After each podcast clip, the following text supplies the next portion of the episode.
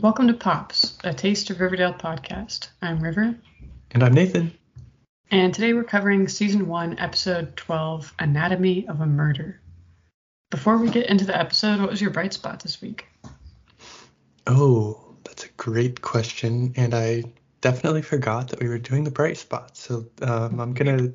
Last week, to be fair. So. We did. You put me on a spot here. I would say my bright spot, though, today I got a guitar and I signed up for guitar lessons. That's very exciting. Yeah, I'm really pumped. I can already play that one song, Seven Nation Army, where it's just like the one like. Bah, bah, bah, bah, bah, bah. Oh, nice! Yeah. Shout out to any band kids out there. That's a classic pep band song right there. Oh yeah, it's been a lot of fun. I don't know. I got the cheapest guitar amp setup that I could, but yeah, that I say would be my bright spot for the week. What is yours? Mine is the one that we were talking about a little bit before we started the episode, and I was like, I'll save this for when we start recording because I want to get your live reaction to this.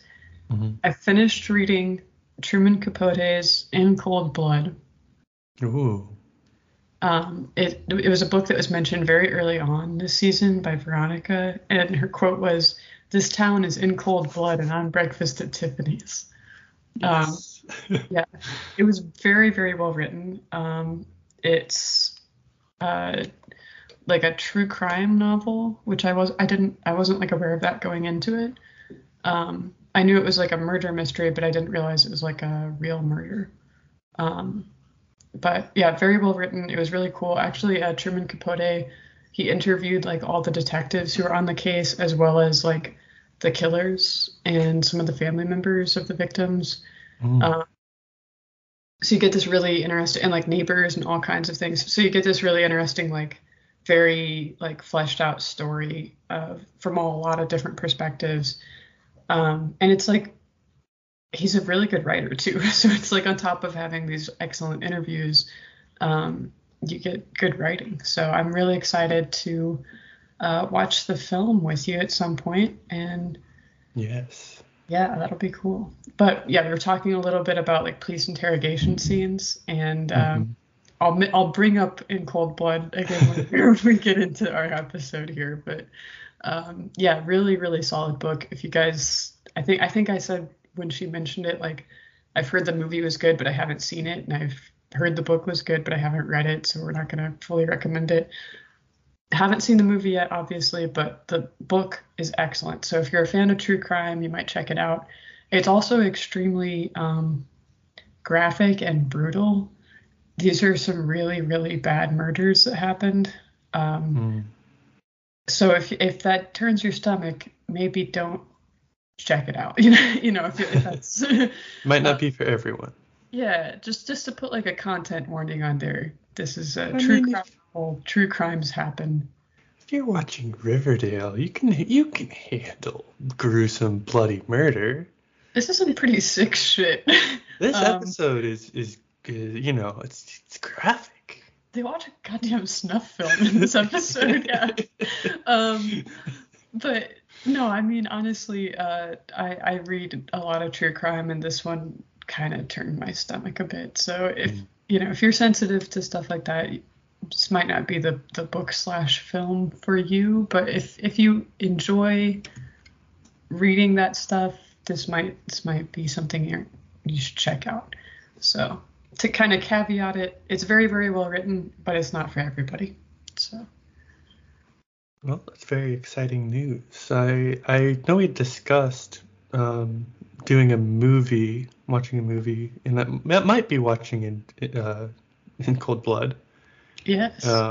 But you found an alternative that you shared with me. Yes, an alternative. Since we're coming up on the holiday season.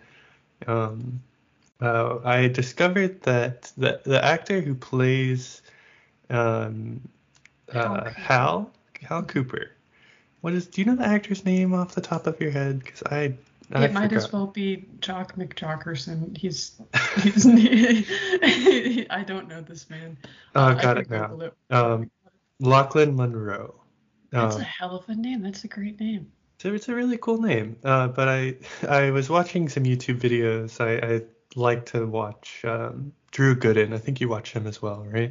Yeah, you've sent me some of his stuff. I've watched it. Yeah, but he was watching Christmas movies, like bad Christmas movies. Oh, no. And I realized that Lachlan Monroe plays a character in Christmas Mail or something like that. Yeah. And he's like the mean boss, and the movie looks awful, but he is by far the best actor in the movie. I mean, he'd have to be. The poster alone, it looks like they paid like a 12-year-old to Photoshop together. They obviously threw in a dog character because they were like, this isn't going to get any viewers at all unless we added some type of endearing endearing furry little creature. Yeah It's called We've Got Christmas Mail. It obviously looks obviously a take on You've Got Mail. You know. Yeah. So we might watch that. We could watch In Cold Blood. Maybe we'll put up a poll and you can vote which one we can watch for the holidays. Yeah. I know that's another thing too. We have a Tumblr. Yeah. Follow us on Tumblr. Reach out to us there. I check it like once a week. I should probably check it more often, but I don't. I should probably check it ever. So I'll work on that. But we do have a poll out right now. If you want to check us out, let me pull up our Tumblr handle actually, so I can tell you guys where to find us. We are at Pops, A Taste of Riverdale podcast. At tumblr.com. Woo. Beautiful username. We did it. We're there. Go follow us if you want. Or if you don't. Either way. We have 595 votes on our poll so far. Oh my god. I'm so excited. I'm going to reblog it again so we can get more interaction. Holy shit. That's so exciting. I love that you guys... I don't know if any of the listeners are on there, but if you're not on Tumblr and you want to be, or you want to check us out there or whatever, or if, I'm sure we have people on Tumblr who are interacting with us who don't listen to the podcast as well. Mm-hmm. But yeah, it's really cool to get those like interactions with people, regardless of whether you're listening to the podcast or not. If you are listening, leave some comments on the Spotify also, let us know what you think. We got some stuff. I'll make sure that I include that when I post the next episode, because I think I left it off the most recent two because we hadn't been getting responses, which makes sense. Yeah. I'll put one up, and maybe I'll put a little question in there to ask which movie we should watch for the holidays once we finish up season one. Yeah, but yeah, so that poll finishes up in like 5 days. So if you want to get in there, get your vote in. The question is, which Riverdale character would survive the Hunger Games? And we did teens only, but I left a write-in option also. So, but yeah, we're having some fun with that. We're having fun recording. It's really cool. We got some really positive comments on a couple posts I put on Tumblr also. So people saying they were excited to listen and enjoying episodes. Awesome to hear. Glad you guys are enjoying it. Even if it's only like one person, that's one more person than we thought would be listening. So yeah, we appreciate each and every one of you. Yeah. Yeah, super cool. If you're just checking us out, thanks. Because I don't know, I didn't really expect anyone to listen, and we have. I mean, our dad is a huge fan. Yeah, I think our dad listens to every episode. He called me earlier this week and said he's saving them up because he's got a long drive coming, so he's saving them up to listen on the drive. So we got the family support, Yeah. But it's cool to have someone who's not like legally obligated to listen. We'll get them eventually, though. We're gonna make you guys sign some contracts. Oh yeah. Before you know it, you guys will be little Riverdale serfs. Oh. No, I don't even know how that would work, but it's too much responsibility for us. We'll make you knights at the very least, you know, knights of the realm. Knights of Pops. All right, well, enough chit chat. Shall we get into our? Okay, so I'm gonna do the recap from last episode. I wrote a fun one again this time. I know I said I was gonna write shorter ones, but I'm feeling talkative today, so we're doing a fun one. And we had talked a little previously, like before we started recording too, and we're worried we won't have much to say this episode, so we're gonna get done quickly, hopefully. But also, the parts we do talk about, we're going to be talking probably, maybe, who knows? We'll see how it goes. We'll see. I think maybe the double shot espresso coffee was a mistake. I feel like my energy... No, that was the right decision. Okay. Well, either way. Last time on Riverdale, homecoming gets a little more literal when Archie's mom comes back from Chicago. Archie and Veronica, worried about Jughead, Archie, and trying to prove the innocence or guilt of Hiram Lodge, Veronica, search FP's trailer before the dance, right before the cops show up and do their own search.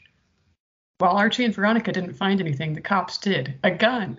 And so do Polly and Cheryl. The engagement ring! In a weird room full of wigs that probably doesn't have anything to do with Jason's murder. The episode ends with FP under arrest for murder, Jughead PO'd at the Scooby Gang, and Cheryl and Polly slightly less than buddy-buddy in the Blossom Batcave. Beautiful.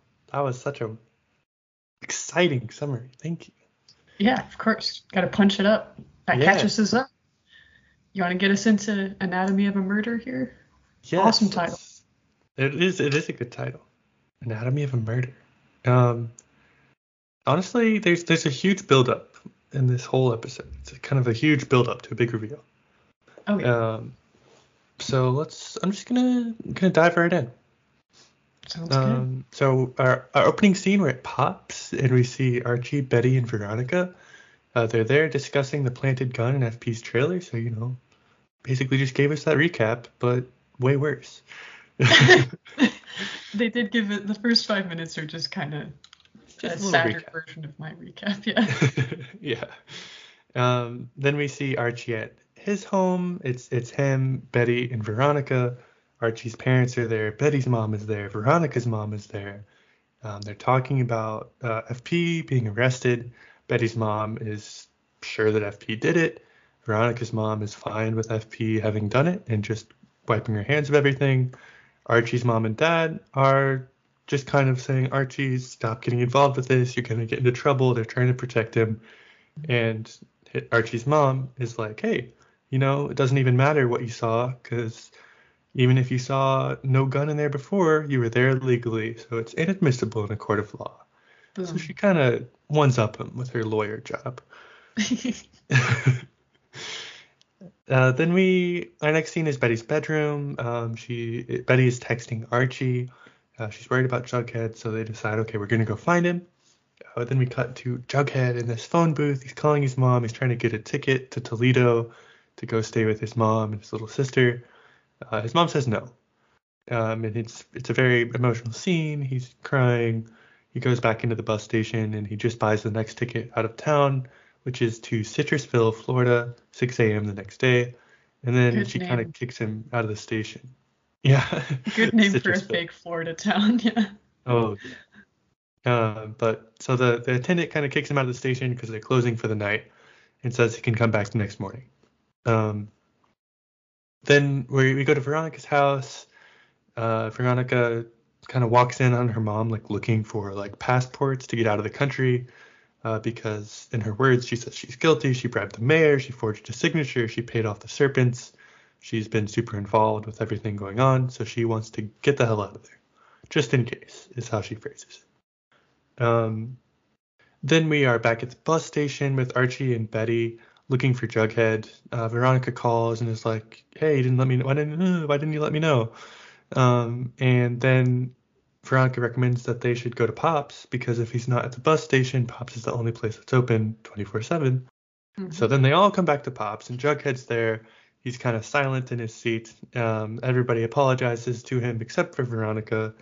And then they tell him about the planted evidence. And he's kind of like, wait, what? And Then our next scene is the police interrogation room. And here we get like kind of a big reveal.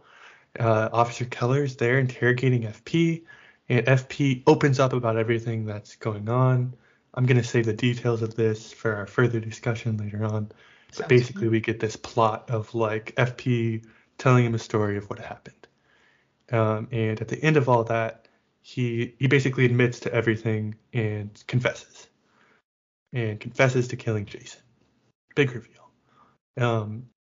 At the police station entrance, Archie... Betty, Veronica, Jughead all come rush in. They're like, oh, we need to talk to you, Sheriff Keller. FP didn't do it. He was framed. He was set up. And then Keller's like, oh, well, if that's the case, why did he confess? And then we get this scene of FP walking by, escorted by the police, and everybody's very confused.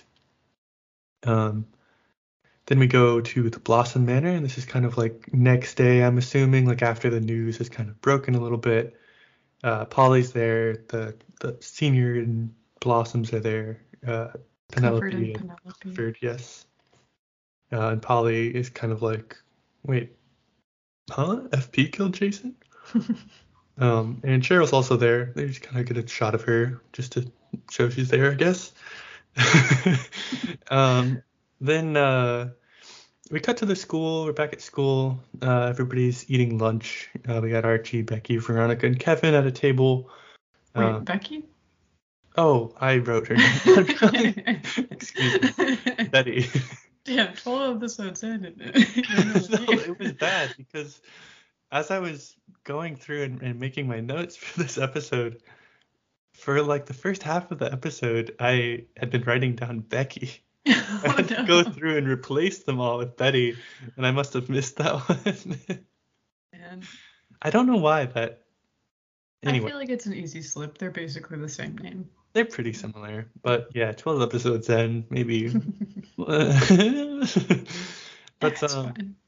Yeah, Betty thinks that he was FP was coerced into confessing. And is kind of like, well, it doesn't really make sense why he would just confess to everything. And maybe Joaquin had something to do with it. They were seen together. So, you know, maybe he's involved. Kevin gets really protective and is like, don't drag my boyfriend into this. We hear that Jughead isn't coming to school today. He's just taking the day off because, you know, his dad just got arrested for murder. And then he kind of walks into the cafeteria and they're like, oh, hey, we thought you weren't going to be here. And he walks over to Cheryl and apologizes. Cheryl like slaps him and starts like hitting his chest and kind of crying. Cheryl gets like tackled by somebody, like tackle her off of him. And then the principal comes out and like is like, Mr. Jones, come with me, and like takes him to his office and talks with him. Cheryl after this is crying like in the locker room.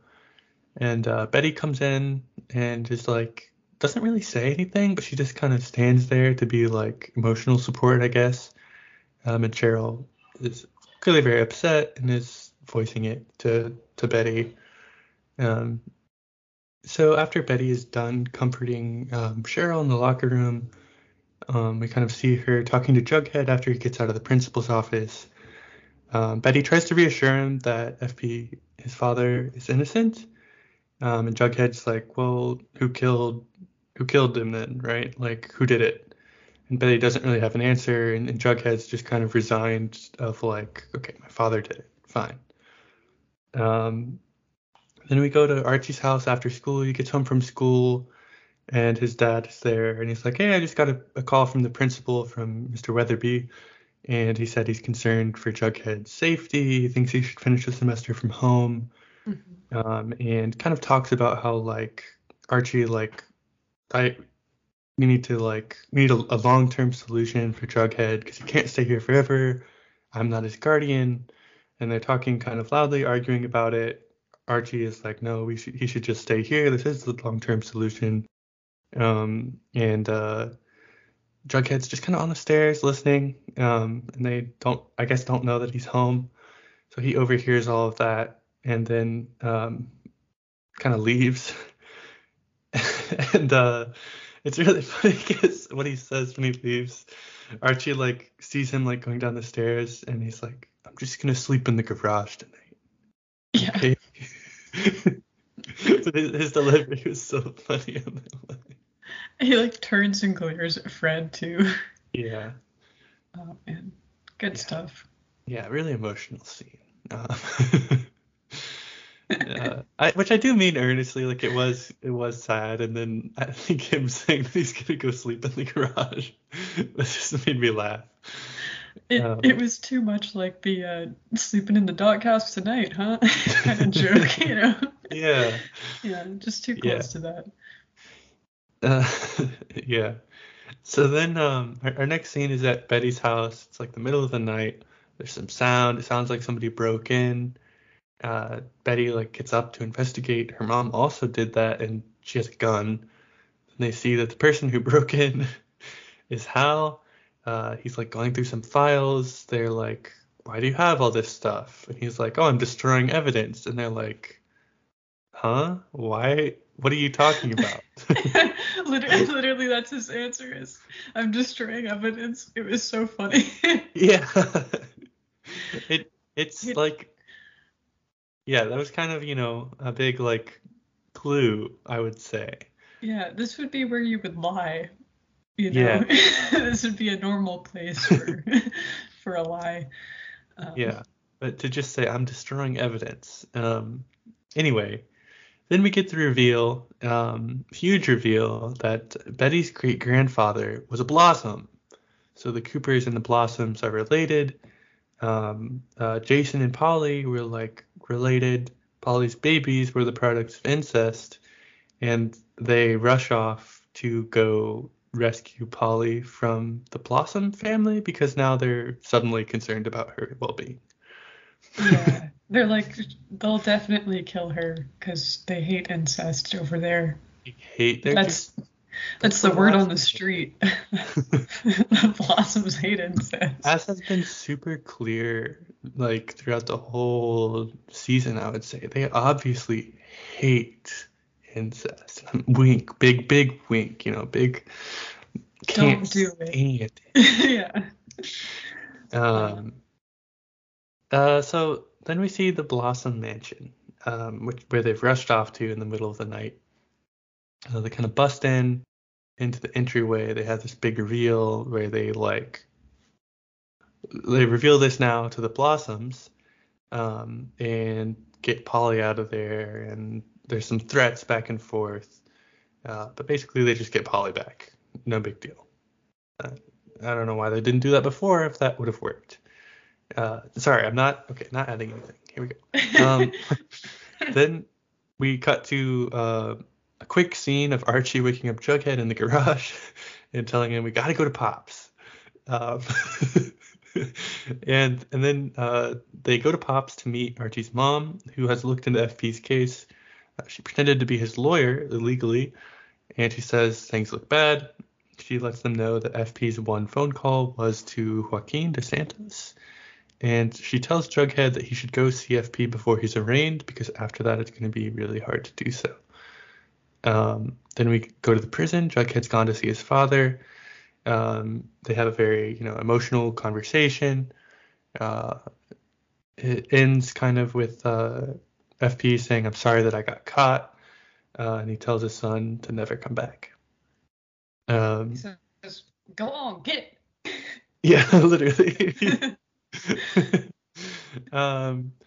Then we're back at the lodge, manor, estate, whatever. It's Archie and Veronica sitting very romantically on a love seat in front of a burning fire. Archie tells her about the one phone call to Joaquin. And she's like, what do you think? And he says, it's weird. And she goes, what did Betty think? And he goes, she thought it was weird. So then the next scene is... that line. It's so good. Next scene is at Joaquin's place, I guess. I don't really know where they're at, but looking back, I think they're just in Archie's garage again. I think there were so many scenes in the garage this episode, yeah.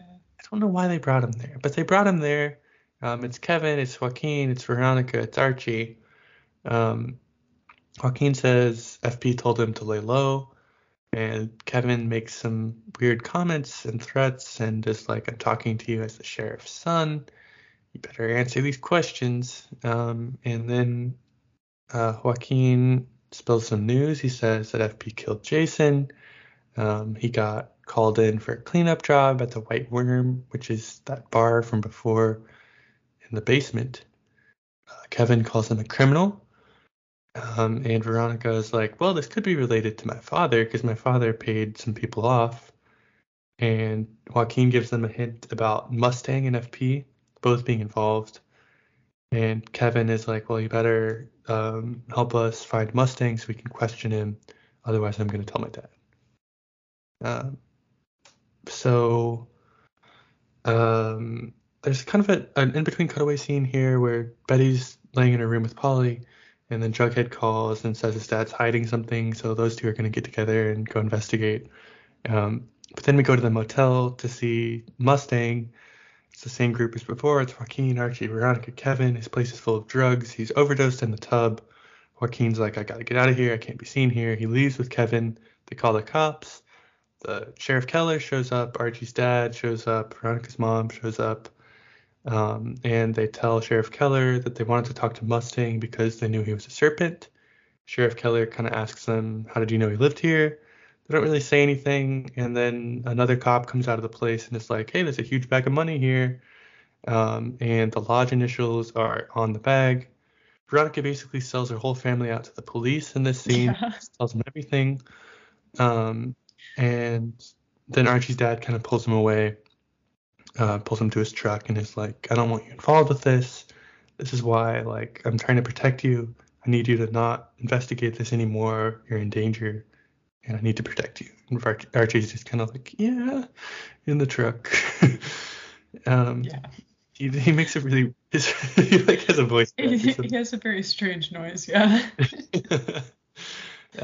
So then we see Hermione Lodge collapse when she gets back home. She looks like she's been crying. Veronica kind of comforts her. Then we see the bus station. Joaquin is like getting out of town, and Kev is there kind of being a jerk to him. And then like as he goes to leave, just like kisses him goodbye. Joaquin then gives him some more information right before he leaves. So now it's back to the school. It's Jughead and Betty trying to figure out this information that Jughead got from his dad. So Jughead is like, yeah, my dad's definitely lying to me, but I don't know why or what exactly he's lying about. I don't think he did the murder. So they're kind of in front of the murder board trying to figure stuff out. Then we see the Blossom Manor, and it's Cheryl asking her mom some questions. She's like, what were Jason and my dad arguing about before they went to the river? What was it that Jason couldn't handle? And her mom's like, so many questions, Cheryl. Yeah, very evilly. And then back in the school newspaper room with Betty and Jughead, who have ruled out Hal and one other person. They're like, oh, it couldn't be them. Could be Hiram Lodge. Maybe he's behind it. And it could be the Blossoms. We think they have some interest here.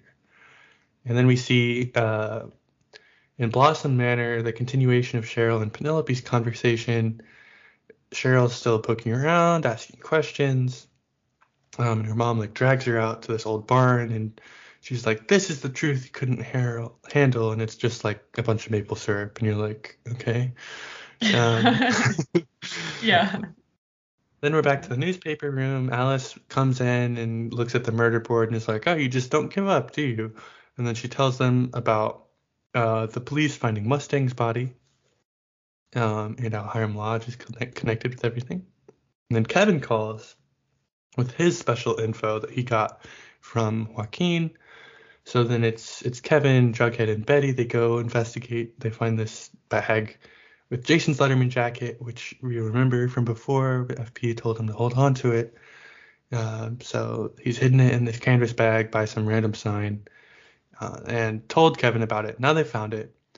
So they bring this video back, and it's the whole gang. It's Jughead, it's Kevin, it's Betty, it's Archie, it's Veronica. They're all sitting around, and they're like, well, what are we going to do with this damn jacket?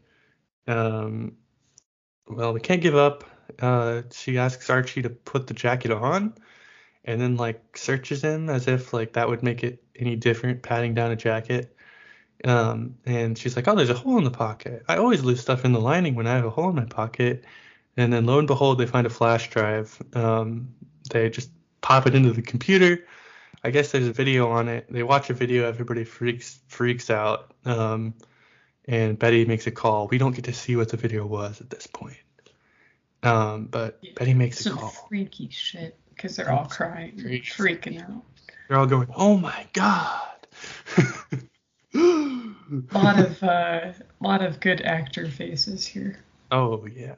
And then so Betty makes a call after seeing the video and says like, you've got to get out of there, get out of that house. And the only person she could be calling is Cheryl, right? So then we cut to Cheryl, and Cheryl's like, I understand, thank you. And she walks out of in slow motion. She walks out. Her parents are eating dinner, and she like confronts them and says, everybody knows what you did. And then we cut to black. We're at the mayor's office. It's Alice Cooper handing over the evidence to the sheriff and the mayor. You've got to see this. And like fingers up, like she's doing a very posh like tea sipping. Yeah. You know, it was something else. I don't know. Never seen anybody hold anything like that. A very interesting choice. So she hands over the evidence, and we finally see what's on this dang flash drive. And it's a video. This is kind of a cinematic part where there's like a voiceover on top of this, because I guess maybe they thought it'd be too scary otherwise. But it's like Jughead voicing over what happened, and we see like Jason Blossom tied up in the White Worm in the basement, just like FP said.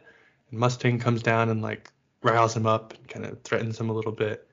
And then we see Clifford Blossom come down and say something, and then like shoot and just kill him. Bam, shoots him in the head. So that's kind of the big conclusion. Clifford Blossom did it. And then we get some ending stuff. We see the Lodge family. We learn that Hiram Lodge is going to come home. He's out of prison. And we see that Archie's mom is leaving. Archie's going to stay in Riverdale. He says, my friends need me here. Yeah, so he's staying. And then our kind of final shots are of the Blossom Mansion and the police showing up. And they're looking for Clifford, and they just point to the barn. They go to the barn, and he's in there. And oh, no, he's hung himself. And oh, no. There were drugs in that syrup. The maple syrup is drugged. Yeah, I guess so. It's like bags of drugs hidden in the maple syrup. Just nondescript, like plastic bag with like powder or something in it. Yeah, I thought it was pretty good. I thought it was a pretty solid one. Yeah, finally. Yeah. The last couple episodes, I think since episode 10, we've kind of been enjoying how the season's wrapping up here. And this one was like the cherry on top. So episode 13, better really step it up, you know? Better be the whipped cream, I guess, next to the cherry. Second cherry. The second cherry. It's the bonus cherry. Yeah. Man. I think the best place to start would be going through FP's confession and what he tells Officer Keller. Because I think that was really that was where like it felt like all the pieces finally got tied together. And it was just like, okay, like big reveal, he's confessing. Yeah. But we kind of go into it with this idea of like, he didn't actually do it. So how does he know all this information? Yeah. Now, here's my question for you. At this point in the episode where he was confessing, were you like, oh, yeah, the kids are right, he's innocent? Or were you thinking, like, maybe he did do it? I knew he didn't, was the thing. Okay. There were multiple times, like, the way this was shot, where he would, like, pause and be like, yeah, I did it. But in, like, such a dramatic way that I'm like, okay, he's lying. Like, he's clearly lying. Yeah. Just, like, trying to cover for someone. But to me, I was like, I don't understand who he's trying to cover for. And if he is, like, how that's really going to help them at all. Yeah. I agree. I feel like Jughead even says later, like, FP lies all the time, but he sucks at lying. Yes. And I feel like we see that in his confession, because he's, like you said, like, he does, it's, like, so obvious that it's a false confession, which I think you can tell, too, from how willing, like, when the kids come up and are like, yeah, FP didn't do this, he's innocent, Sheriff Keller's like, oh, really? Then why did he confess? That's good to hear. Unfortunately, we have a shitload of evidence and he just confessed, so we're going to have a bunch of other evidence. You know, like, this would be a very complicated legal case. It would be. Which I want to see. Get me that lawyer back and get me the get me the legal side of this. Episode 13 is just the legal battle of getting him off of, like, making sure he doesn't get sentenced. That's basically how In Cold Blood goes. It's like the last couple of chapters are like, here's how the case went and here's how the trial went, which is that's some tasty dessert for me. That's nice. But yeah, you want to, let's can we set the mood a little with the confession first? Oh yeah. Yeah, we have the classic, you know, kind of pukey walls, police station. It's a very ugly, like, greenish tea, like it's like a pale green. It's like if a pastel green was sick. Yeah. Yeah. But it's upset tummy. It's not feeling so good. Yeah.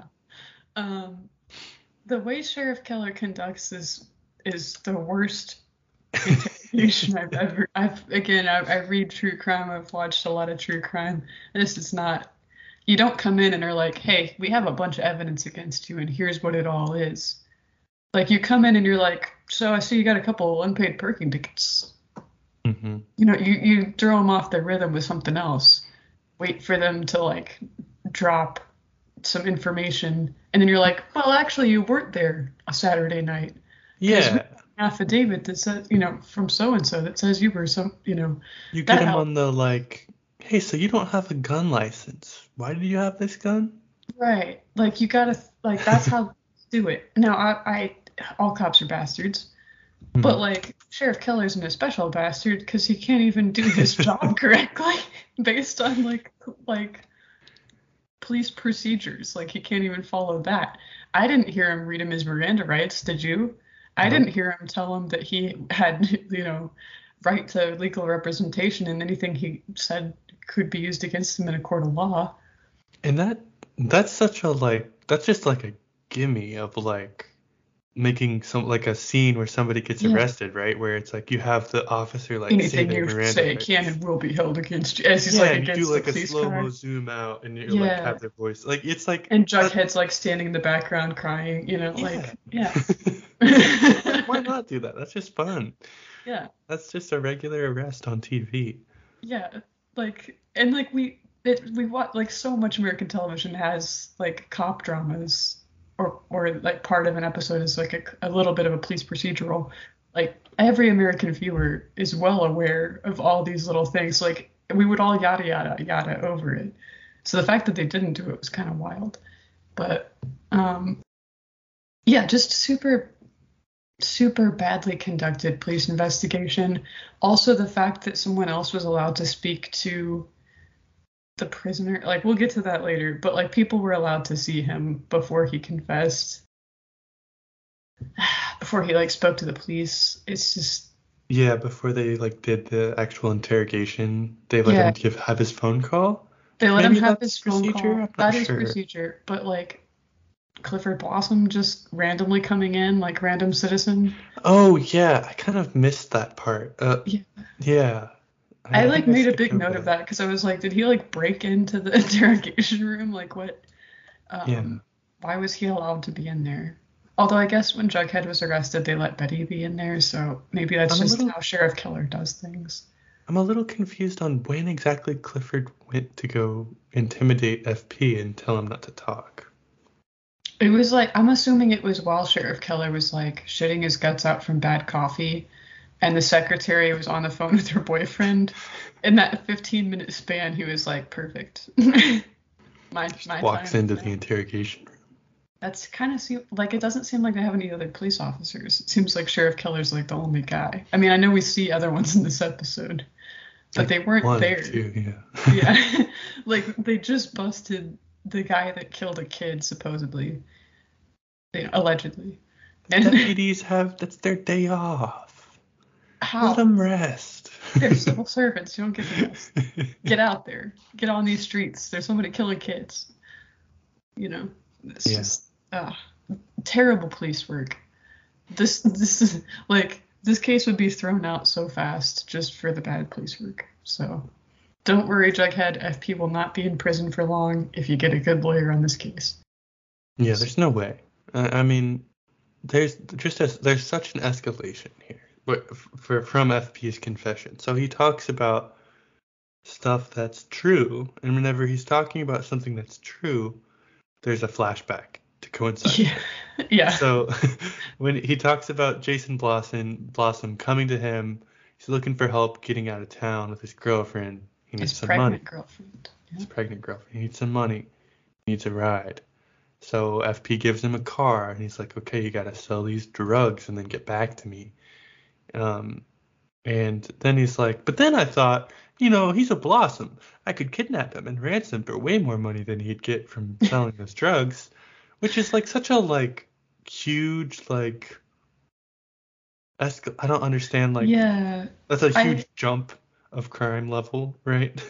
it's pretty gigantic, because to me, like, we don't know all of FP's previous crimes, but it seems like it was mostly like petty theft and then theft from like Fred's construction agency. Yeah, like small stuff, right? So, and it's like, oh, I mean, you're in this... the construction theft, I'm separate, because that might be like, that could be kind of major. But like nonviolent crimes, right? It's you're kind of like the like town asshole, and you'll like fight people, or like you're. He's like writing bad checks all over town kind of guy, not kidnapping a child. You know? Right, like kidnapping and like torturing a child and holding him for ransom. To be fair, he didn't do any of the torture. He just did the kidnapping and the ransom. Yeah, okay. One of his guys did the torture. Yeah. So, yeah, then he's in this, he's like, so when he talked about the car and giving him the drugs and Jason coming to him for help, there's like a flashback for that. Then it's just him in the interrogation room, and he's talking about how I held him for ransom, and then he got loose, and I had to shoot him, but I put him in this freezer, and then... And before, he doesn't even say I put him in the freezer. Sheriff Keller says, and then you put him in the freezer? Oh, yeah. No leading questions, Sheriff Keller. Leading questions. Yeah. Like, if I was sitting, like, if you had a lawyer sitting there, it'd be like, that's a leading question. Don't answer that. Like, you can't, also, that's not how you do, if I was another cop sitting there, it'd be like, hey, Sheriff, what the hell?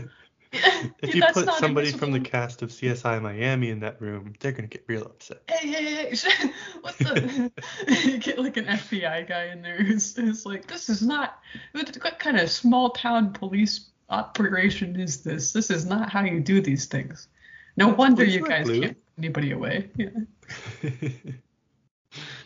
yeah, it's just real sloppy. It's extremely sloppy. Like, he's feeding him clues. The other clue he feeds him is like, oh, and then you took all my murder board stuff out of my all my evidence out of my home. Mm-hmm. And FP's like, yep. Yeah, but there's like such a dramatic pause and like a zoom in on FP's like he's kind of sitting with like his hands on his face, like covering his nose and mouth, looking down.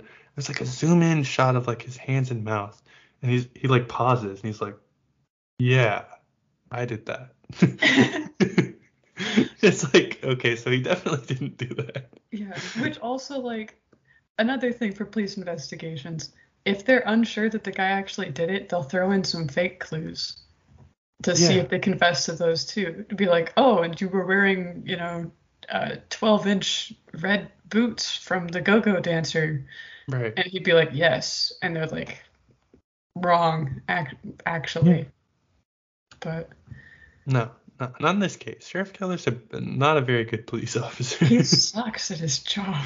He's pretty bad. He can wear the hell out of that uniform, though. No one has ever looked more natural in a police uniform. Yeah, this actor can pull it off, I guess. He was born to be a cop on TV. So yeah, he admits to stealing the files. He says he dumps the body after they dragged it. He says he torched the getaway car. After they dragged Sweetwater River, he dumped it in the river after that. Yeah. So he knows what happened. Because he's got a good timeline here, Yeah. It matches up. It's a fairly convincing lie for a bad cop. Officer Keller was better at interrogating. Yeah. He would find some holes in this story. If he wasn't just looking for somebody to arrest for this, Yeah. And the other thing, you said, FP confesses that he torched Jason's car too, mm-hmm. which the location where the jacket was, that sign that they were next to was the sign where Jason's car was parked by, the getaway car. Okay. So it is a familiar location, even though we only saw the sign once. But I thought it looked familiar, but I wasn't sure if that was where the car was. And I was it's kind of weird for it to be in the same spot, because wouldn't this still be a place where the police have a heavy presence, or have it taped off or something, But or they're I'm gonna go back to that sign. Maybe something else is going on there. I'm gonna keep an officer nearby that location because it's a area where the local gang put stuff. Yeah, no, they've been winning their state's most incompetent police force for 10 years in a row now. They're not about to let that record slide. So not by doing good police work anyway. If something accidentally drops in their lap, that's a different story. Yeah. But yeah, we get this crazy confession, and he's so calm the whole time he's saying it too. You can tell he's and the ones where it's stuff that he didn't actually do that he's thinking about, he's did I destroy all his files from his home? He thinks about it for a little bit and he's yes. 'Twas I. Yeah, I did that.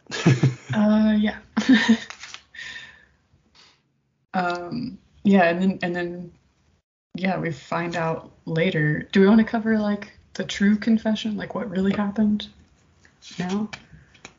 I think the important thing to talk about next, in my mind, is how fucking weird Hal is being. Yeah. Because we were just talking about how FP lied about stealing the police evidence, mm-hmm. and, FP also didn't do that, and now Hal is I'm destroying this evidence in case it comes back to haunt me specifically. Yeah. And it's well... And Alice is even well, why did FP... Maybe Betty said it. One of them says, why did FP just confess to stealing that evidence if you have it? And he goes, I don't know, because I'm the one who did it. Yeah. Really that made me laugh so hard because it was just he said it he was about to discipline his son for it's well, I know you didn't brush your teeth because you're the John Mulaney sketch your toothbrush is bone dry, so explain that, mister. Yeah, just not it just extremely obvious. That oh, he's up to something. Yeah. This isn't solved. And then he just is how did you feel about the incest plot confession? Because to me that seemed okay, put aside the incest plot for a second, but him being oh, I'm destroying those files and I stole them in the first place because I was worried it would come out about us. To me that seemed really weak. Oh yeah, that's super weak. It is. It's Betty and Polly's great grandfather. Mm-hmm. So, not to side with the Blossoms here, But they are pretty far removed relatives. I still don't think it's far enough removed for them to conceive a child together. That seems a little weird to me. But also, they're from the same town. They're going to the same high school. You know, Polly and Jason didn't know this. Yeah. So, you know, if you change your name and decide not to associate with family members anymore, you should probably also move towns so that they don't accidentally intermingle. You know, let your family know. Yeah. Be like, hey, just so you know, like, we're distantly related to the Blossom family. Yeah. Just, you know, something easy. Something casual before your teenage daughter gets pregnant by her, like, third cousin or whatever. Yeah.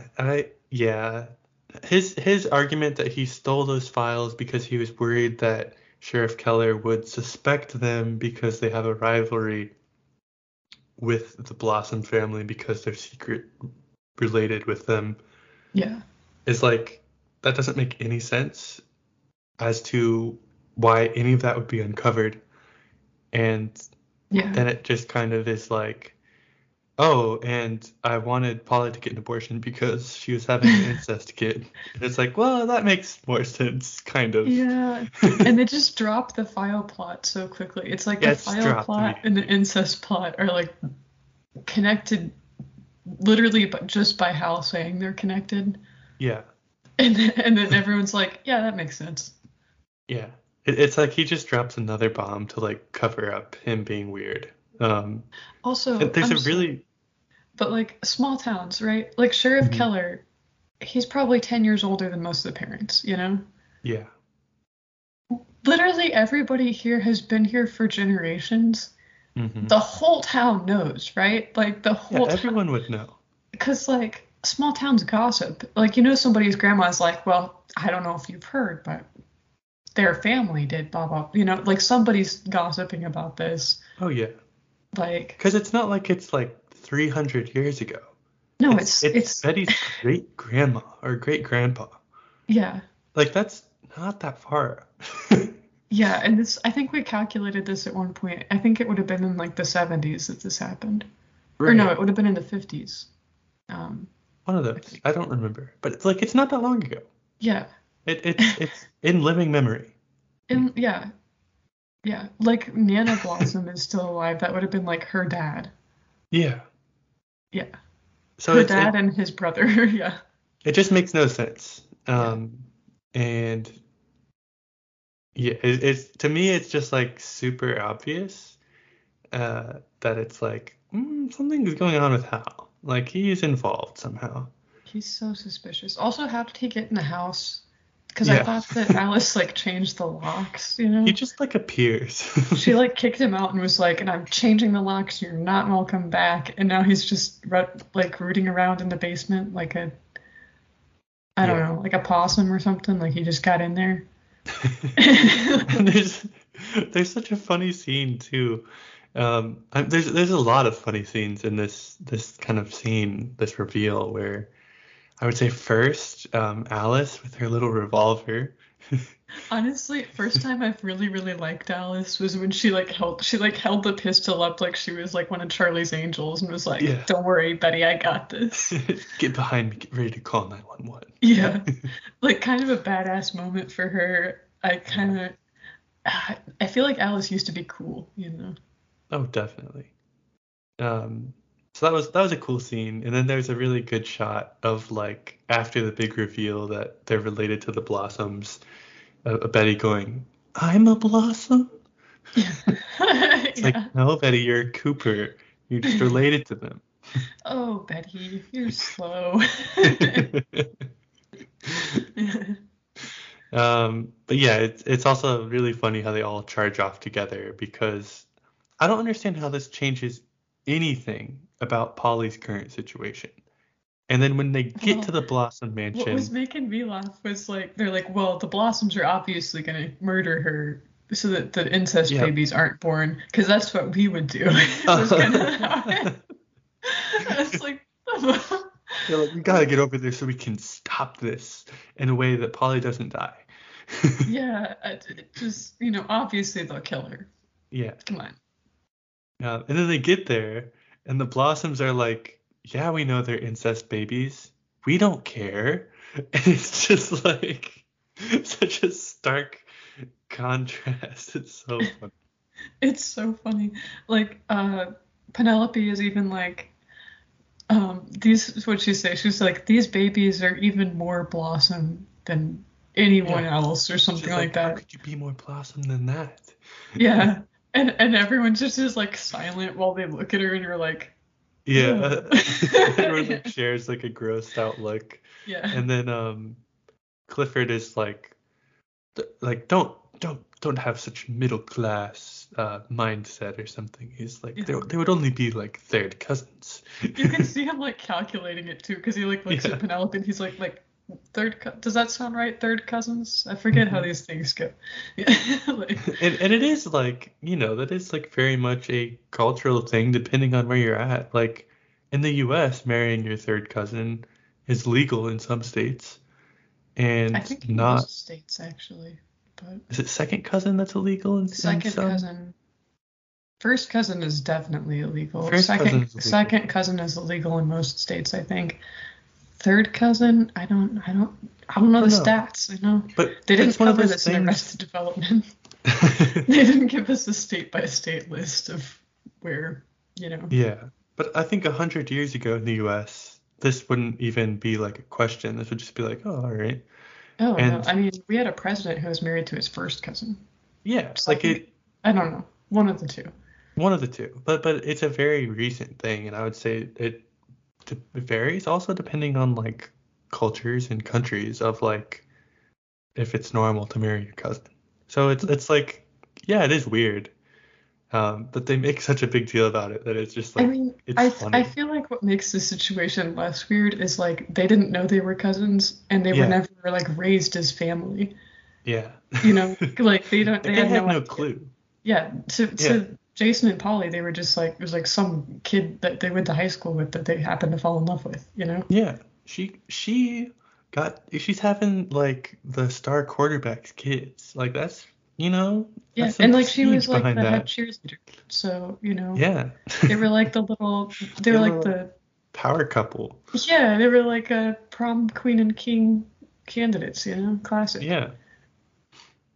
So yeah, this whole scene is just very funny, and also that they just like are able to like get Polly out of there like no problem. Do you remember also like when Polly went there and we saw Thornhill from a distance, and there's like this giant stone fence with an iron gate that's locked.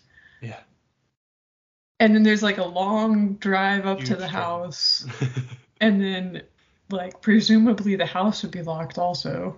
You know, like there's shit in the way. Like, how is it? Did Hal just scale that fence and be like, "You're not getting my daughter for the incest babies"? I mean, it's like implied that they just like drove up and like parked in the circle drive and like just got in, no problem, middle of the night. Yeah. And it's like, what was preventing you all from getting Polly back earlier? Because there was like a plot line a few episodes ago where Betty was like, "We have to get Polly back." Yeah. But it's so hard to get into Thornhill and to get her out of there. Here's what happened. Secret, good plot. After Mr. Muggs recovered from his suicide attempt, he left the lodges to go be the gatekeeper for the Blossoms, the only other hyper-wealthy family in town. Yeah. And when he answered, like, the, you know, "Oh, who's at the gate?" Betty was like, "Oh shit, Mr. Muggs?" And he's like, yeah. She's like, "Oh, I go to school with your daughter. How are you doing? I heard things were..." Does she like...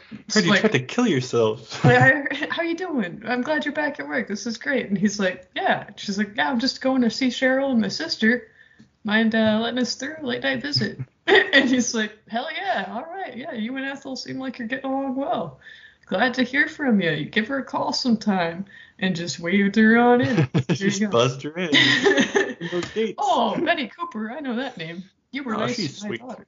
Sweet kid, yeah. There you go. That's... Yeah. That would be a much better... I mean, it's a stupid plot. It's stupid, but it's at least something, because it's like there was a whole like issue of like, how are we going to get Polly out of there? And then it's like, well, it turns out if you just show up at like 2 a.m, you can just get her no problem. And like, Alice didn't even bring her gun, you know? I expected him to come in like, Hal's got a shotgun, she's got the pistol, and they're like, give us our daughter back, you know? Yeah. Because they kind of went full redneck there for a second. But they did. But yeah, they got Polly, they get out of there, and they never talked to Hal about why he was destroying evidence in his words again. And for some reason, he's just removed from the list of suspects. Yeah, that's also really funny, because we get that scene later on in front of the murder board where Betty's like, well, we know it's not Hal. And it's like, why? Well, because we know why he was acting weird now. It's like, no, man, you know why he said he was acting weird. Yeah, it was just about face value, because he cares a lot about incest, is what we know about Hal. Yeah, has strong opinions on it, weighs heavily on his mind. It's the one thing he votes on when it comes up. That's his voting line. Whoever's against incest, I'm for them. Yeah, that's him. It's his only platform. But I feel like, do you want to talk about Kevin's turn to like evil cop kid? Oh my god, please. Let's please talk about Kevin and Joaquin throughout this episode. It's so bad. Also, the bus scene when you're like, Kevin's being super mean to Joaquin. He's doing Brokeback Mountain. Oh, is he? Oh yeah. I've never watched that. Oh, you gotta watch it. Oh, it's heartbreaking. You'll cry so hard. Oh, I don't know if I can right now. I'll wait a couple of weeks. Sometimes you need like a good cry, you know what I mean? Yeah, but I've got to be in the mood for it. I'll wait. I'll keep it in mind for when I need a cry movie. Definitely. To be fair, I've only watched it once, and it was like so potent that I can't. I don't think I would be able to rewatch it. But very good movie. But yeah, there's a scene where I forget the characters' names, but the two gay cowboys are like saying goodbye to each other, and they're like doing the like, never talk to me again, I hate you, I'm gonna make out with you one last time against a wall super hard, you know? It's like, because like there's what they're saying and what their actions and what their feelings are two different things. So I felt like that's what Kevin was like meant to channel. What he said was super mean though. Oh yeah, I mean, he's a bastard, you know? But I'm trying to find if I wrote down exactly what he said. Do you have it? I wrote was, Joaquin leaves town, but not before telling Kev one last secret. Yeah. But yeah, he said, because he was like really, really rude to Joaquin this whole episode. Like, he's like, you're a criminal. It's like, bro, you were dating him when you knew he was a serpent. You guys met at the drive-in theater where you thought he was going to beat you up for being gay. Like, you've known this. You've known, like, everyone has been telling you also, like, the serpents are into some shady shit. Like, maybe Joaquin's not that deep in it, but even if he's just, like, a petty thief and, like, stealing cigarettes or whatever, he's still a criminal. Like, in the eyes of the law, and you're the sheriff's son. Just disappointing. Yeah, and a little bit surprising too. Yeah. Although I did kind of like him getting all badass, you know? And he's like, I'm not asking you this question as your boyfriend, I'm asking you as the sheriff's son. But it was just so, damn, all right, Andy. It's some Andy Griffith shit over here. Hell yeah. I mean, I guess, but it's like, you want him to be like his own character, right? And I feel like instead of like being Kevin, he just was like, okay, and now I'm my dad. And it's like, it just was like, oh, okay. So like, when it comes down to it, like, you don't have your own values or morals. You are just, like, you're not rebelling against your dad. You just are your dad, and you're investigating this because, like, you think that that's how your dad would do it. Versus, like, every other, like, teen character in the show is, like, rebelling against their parents by actively doing something. Their parents are, like, saying, like, no, don't get involved, don't do this. And Kevin's like, I'm the sheriff's son. Tell me everything you know. It's like, okay. and like, I could see on a better show, I could see where that is like written intentionally, because you have a teen character who's like still figuring themselves out. So they're trying to figure out like, you know, like, oh, because I mean, Kevin, it doesn't seem like he has another parent in the picture. So, you know, you would lean on like, okay, well, the person that is my role model is my dad. So maybe in a situation where I don't know what to do, I'll act how my dad would act. You know, I could see that being intentionally written, but this isn't that type of show. I do like that read of it, but I think if you're like going along with that, I wouldn't write his lines. Like I wouldn't give him this level of confidence, right? Yeah. Like I would have him like sitting in a like chair, just like losing it. Cause it's like, oh, this person I really care about maybe is like killing people and have him be like, have him like losing it in the chair, and then also like getting angry and trying to be like the good cop or whatever, like what he thinks his dad would do, or but then just being too over the top with it, or resigned to it, or where it's like, if you don't tell me, like I gotta tell my dad, like I like please like tell me that you're not involved, like something like emotional to demonstrate the depth of their relationship, instead of just like, I'm gonna sell you out, you little freak. And it's like, okay, like, since when are you a snitch, Kevin? That, like, you just turned into, like, such a, like, little rat. And it's like, dude, you've been, like, what? I thought you were cool. Like, you go to Sweetwater River and make out with random people and, like, hook up. I thought he was cool? Well, I thought he was supposed to be cool. No. Season 1 Kevin, Season 1 Kevin is supposed to be, like, the loser hanger-on of the friend group, I feel like. You know what I mean? Like the teacher's pet. Yeah, like nobody really likes him. He's trying way too hard for everyone to like him, which makes them not like him more. And then also like, I don't like, he doesn't like, he's like either too over the top or he's uninvolved. Yeah. He's like that kid. So I feel like that's what they're going for with his character here. I will say later seasons Kevin, and to be fair, I love Kevin all the time, but later seasons Kevin, you get a lot more like actual character from him. I'm looking forward to that. There's a few really good episodes with him. But yeah, can we talk about Joaquin's hair in this episode? Really quickly, to be shallow. Sure. What did you have to say? Yeah. So obviously like the actor's growing his hair out, looking good. I think he looks great with the long hair. It's looked much better in other episodes. Yeah. I think maybe they just didn't use enough product or something this episode. And I feel like also he might have like naturally, like he might have a bit of wave or curl to it naturally, because it looked like they straightened the hell out of it. Like the scene where they like break into the motel, like, and you see it from the back, it just looks like they just put way too much heat on it, and it was not. And it looks like it's like dyed super heavily to make it like that dark black. Somebody fucked him up. Yeah, somebody messed up, because he's been looking good. This episode, his hair was not 100%. Yeah, maybe his stylist was out and they gave him to someone who hadn't done his hair before.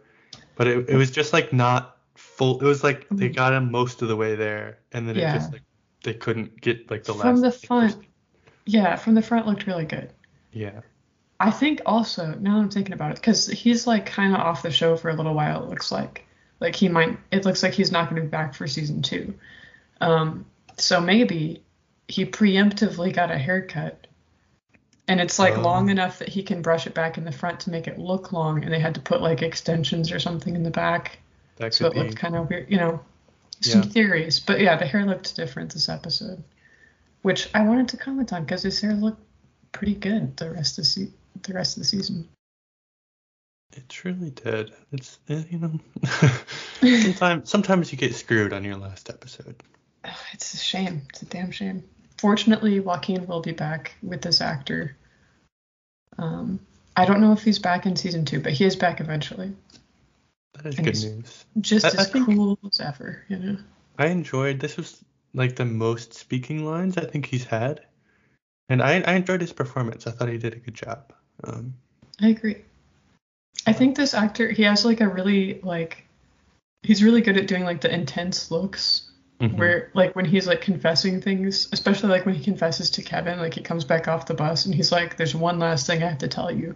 Yeah. He has this, like, such an earnest look on his face that it's like, this is true. I'm not even doubting it, you know? It was very good. Yeah, I like his facial expressions a lot. I find him to be one of the better than the main cast frequently. Yeah, like I would watch him if, you know, I don't know what movies he's done or anything. Joaquin spinoff. He was on Supernatural, I know that. Ooh. He did an episode of Supernatural. What else should we talk about? We should talk about Jughead and FP. I wanted to talk about the My Name is Earl motel. Oh my God, yes.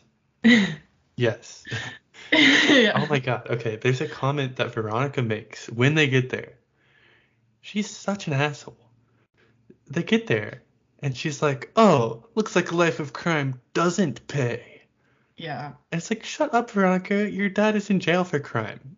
You know, a life of crime pays. Yeah, I literally. How is everyone in her life not being like, every time she makes a comment like this, how does someone not turn around and be like, hey, isn't your dad in jail for embezzling funds from fucking everyone? Like, aren't you fucking rich? Shut your mouth. Hey, don't you have a fucking Hermes bag or whatever? And like, why is everyone else just like cool with her like shitting on poor people? Like, what is like Jughead is right there.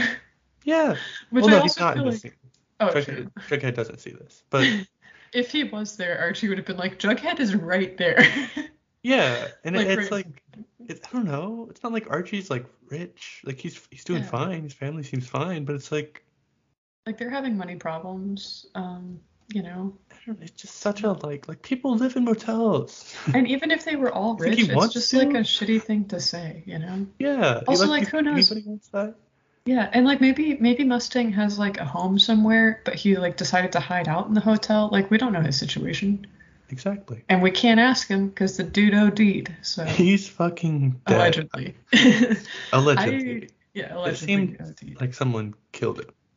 I mean, they had to have, right? Like, yeah. But yeah, I mean, what killed me? The motel room setup.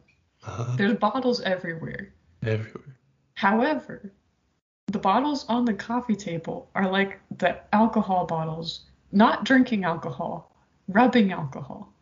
It's to sterilize the needle. Okay. All right. I was just like, this guy's doing fucking wound care in here? What? Like, he's got a temporary hospital set up in this hotel room. Like, okay, that makes more sense because I was like, the fuck is the...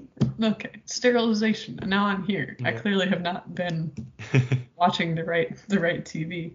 But, yeah, this guy, he may be addicted to, like, injecting drugs, but, you know, he's safe about it. I mean, you know, Riverdale may promote drug use, but they don't promote unsafe needle use. Yeah. So... But yeah, also Mustang is the guy that Archie got in a fight with at the White Worm, the Serpent's Bar. That's right. He's the older gentleman. Yeah, who Archie was like, how do you like to beat up teenagers? And the guy's like, I love it, kids. Okay, come here, dude. I love beating up teenagers. Like, yeah. He's like a month off of like beating up Jason Blossom, and he's like, I'll beat you up. Yeah, I haven't had a fresh one in a minute. Like, yeah. Can we talk about the White Worm's name? Because the White Worm. It's spelled WHYTEWYRM. To me, it screams den of KKK people.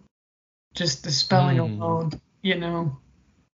White Worm and that spelling, and the worm spelled like that is like a Viking reference. I'm just getting all kinds of bad vibes, basically. I mean, I feel like it might be like less of a gang and more of a white supremacist hate group. Everybody knows the White Worm basement is off limits. Yeah, why? Somebody says that at some point. I don't remember. Joaquin says that. Yeah. Everybody knows the White Worm basement is off limits. It's like, we're just finding this out for the first time. Why didn't you establish that in the episode where they went there? Why are you telling that now? Literally just have a guy be like, hey, you can't go in there. You can't go down here. The basement's off limits. And that's how they start the fight, right? Instead of Archie walking in and being a fucking stupid ass. Yeah. Like, why is this... I mean, we know the writing situation behind the episodes of the show and how they're all written in, like, chunks, right? Yeah. But, like, it makes the show so much worse. Because if you have this plot, like, ironed out, and you have multiple writers working on this thing throughout production, you can see that in the next to last episode, you're going to have Joaquin drop this info, and then you can go, maybe we can establish that somewhere else. Yeah. So that when we reference it, it's not new information. It's just, hey, remember that? Oh, here's, that's how you drop a clue in to a story. Literally, the stuff we're band-aiding together is stuff that should have been talked about in, like, the workshopping for the episodes in general. You know what I mean? It's like, this is so basic. It's... Drop a clue. Yeah. I'm sure there's stuff we're not, like, picking to death because everything else is worse that could, that could be picked apart. But, like, it's like, you can't see the forest for the trees, and there's just all these trees are full of plot holes. So, I don't know. Yeah. Yeah, let's. Sorry, you go ahead. It's not even like a plot hole, right? It's just a like frustration where it's like, oh man, like we have this payoff of like learning that the White Worm. Like learning more about it and like, oh, that this all happened there and that, oh, you can't go down to the basement and then like it's just like, why not set that up a little earlier and make it like, because they've dropped so many like clues that are like big red herrings or like the whole plot with Archie's music teacher that was just fucking not connected to anything at all. Yeah. And it's like, what? Why not? Why did we have that? Why? What was the point of all that? Archie's mom coming in for 2 episodes for no reason at all. No, the reason she came in was to have this single scene with Archie and Jughead. Like that's her payoff, right? Also, like, what they could have done is just have her come down to be FP's lawyer. Like, FP gets arrested, she gets the call. Maybe Fred calls her and he's like, "Hey, FP's an old friend. Will you do me this one last favor before we get divorced?" And she comes in for that reason. You know what I mean? Like, just tie it together better, If you need to have, like, some characterization of Archie, right? Because he's, like, going to be the main character, kind of. Like, maybe you have an episode where Archie goes to Chicago and spends the weekend with his mom. They don't have the budget for that. They barely have the budget for outdoor sets. He stays in her apartment the entire time. They don't have the budget for another apartment, is what I'm saying. They blew it all on the street where Archie and Betty's houses are in Thornhill, which, fair. That's gotta have. It's good money. They spent good money on Thornhill. Yeah, I don't know. It's a show, that's for sure. Something else, which is wild too, because I started watching. I forgot the name of the show. The X-Files. Because this the podcast I used to listen to, the Supernatural one, Monster of the Week. Mm-hmm. Now that they're finished with Supernatural and they're finished with their Merlin podcast, they're doing X-Files. And I never really sat down and watched the X-Files, so I was like, I'll jump in. I'll do that. Yeah. Which let me find the name of it so I can shout out the podcast because they're very good. It's called Non-Human Biologics and X-Files Podcast. They're also on Spotify. Check them out. Very funny. But yeah, like the X-Files didn't have a very big budget at all, but they were still able to do more with it than we're getting with Riverdale. Like there was like actual scenery, like they go to places, you know what I mean? Like, yeah, it wasn't I feel like there's a lot of money being spent on like sets, clothing and lighting and sets, and not on like, I want some on location stuff. I want them like, you know, if they're spend money on your writers. Yeah. Don't hire writers for 3 episodes and then offload them and then hire a new team of writers and then fire them and then hire another team. Like, I don't think that's what's happening. Like, this group was hired for the whole season.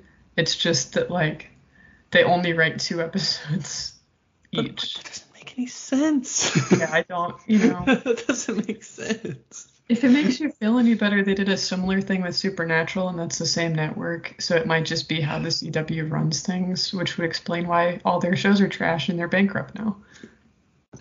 I mean, yeah, it does explain the trash shows. But, you know, no offense to any CW show enjoyers, but also get better taste. Big offense to the soup heads out there.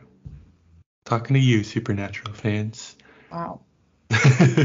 Flipping you off both fingers. Well, you're a CW show enjoyers. You're roasting yourself with that. That's true. But also, I watch things that are better. You know what I mean? So I have a good mix. Okay. We can just roast each other for each other's show choices all night, and we can get through this episode. These are the options. Name one show that I've seen. Yeah, I can't. I only know the shows that I've introduced you to. Anime Boy, though. Wait, what's that one? It's there's the guy whose name is Sasuke. Mm-hmm. Naruto. Yes, that's it. Yeah. Bam, objectively, a good show. Yeah. I've seen it. I've seen parts of it. Well, were you watching like the old one or like the original cartoon where Naruto's like a child? I don't know. Were you watching Shippuden where they're like teenagers? Oh no, I was watching the child one. I watched it from like the start. Oh yeah, there's the earlier episodes. You gotta, if you really want to get into the show and you want to kind of skip over like, I don't know, like 150 hours of like bullshit that doesn't really matter. You basically skip like 300 episodes and you can just start when Shippuden starts, because that's when the plot actually starts getting good. But even if you watch Shippuden, you should still skip like the filler, because there's, I mean, people are going to get mad at me maybe, but I skipped all the filler. So, I mean, I feel like you could say the same thing about Supernatural. It's like there's certain episodes that you kind of like need to watch to understand, and then the rest is like just extra. So mm-hmm. That makes sense to me. Yeah. But it's a good show. I will not be checking it out. I'm sorry. That's fine. I'm not going to watch Supernatural. That's all. Yeah, I support that fully. I don't think anyone. I've watched all 15 seasons, some of them multiple times, and I would not recommend to anyone to watch Supernatural.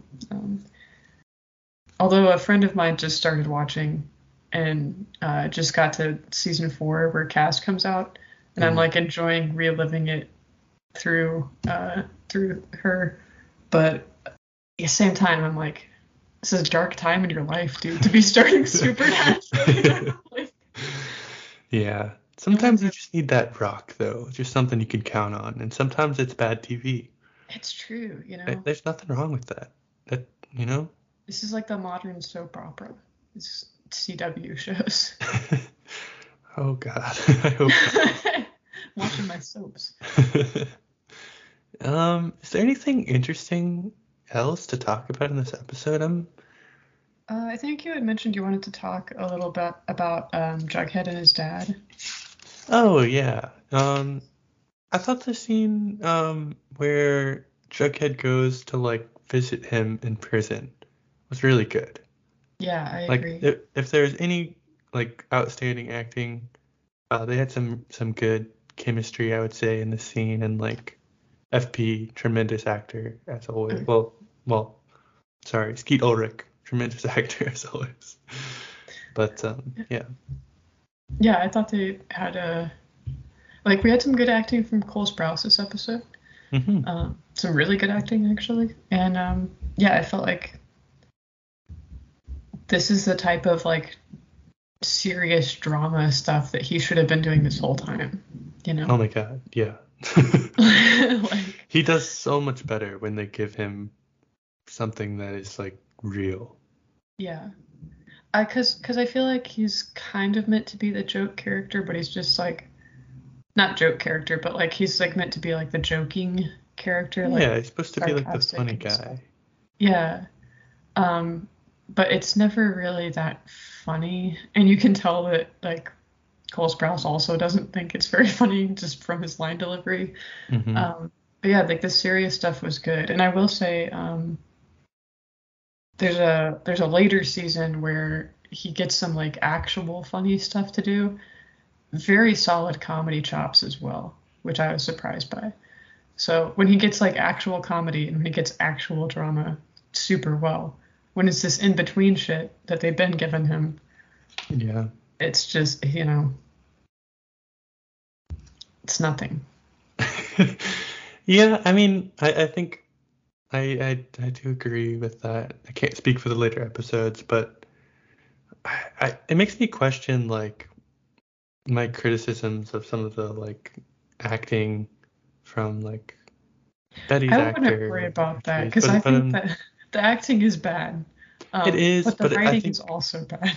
Yeah, and that doesn't help, right? And I can't imagine that the direction is very good either because they want something very specific.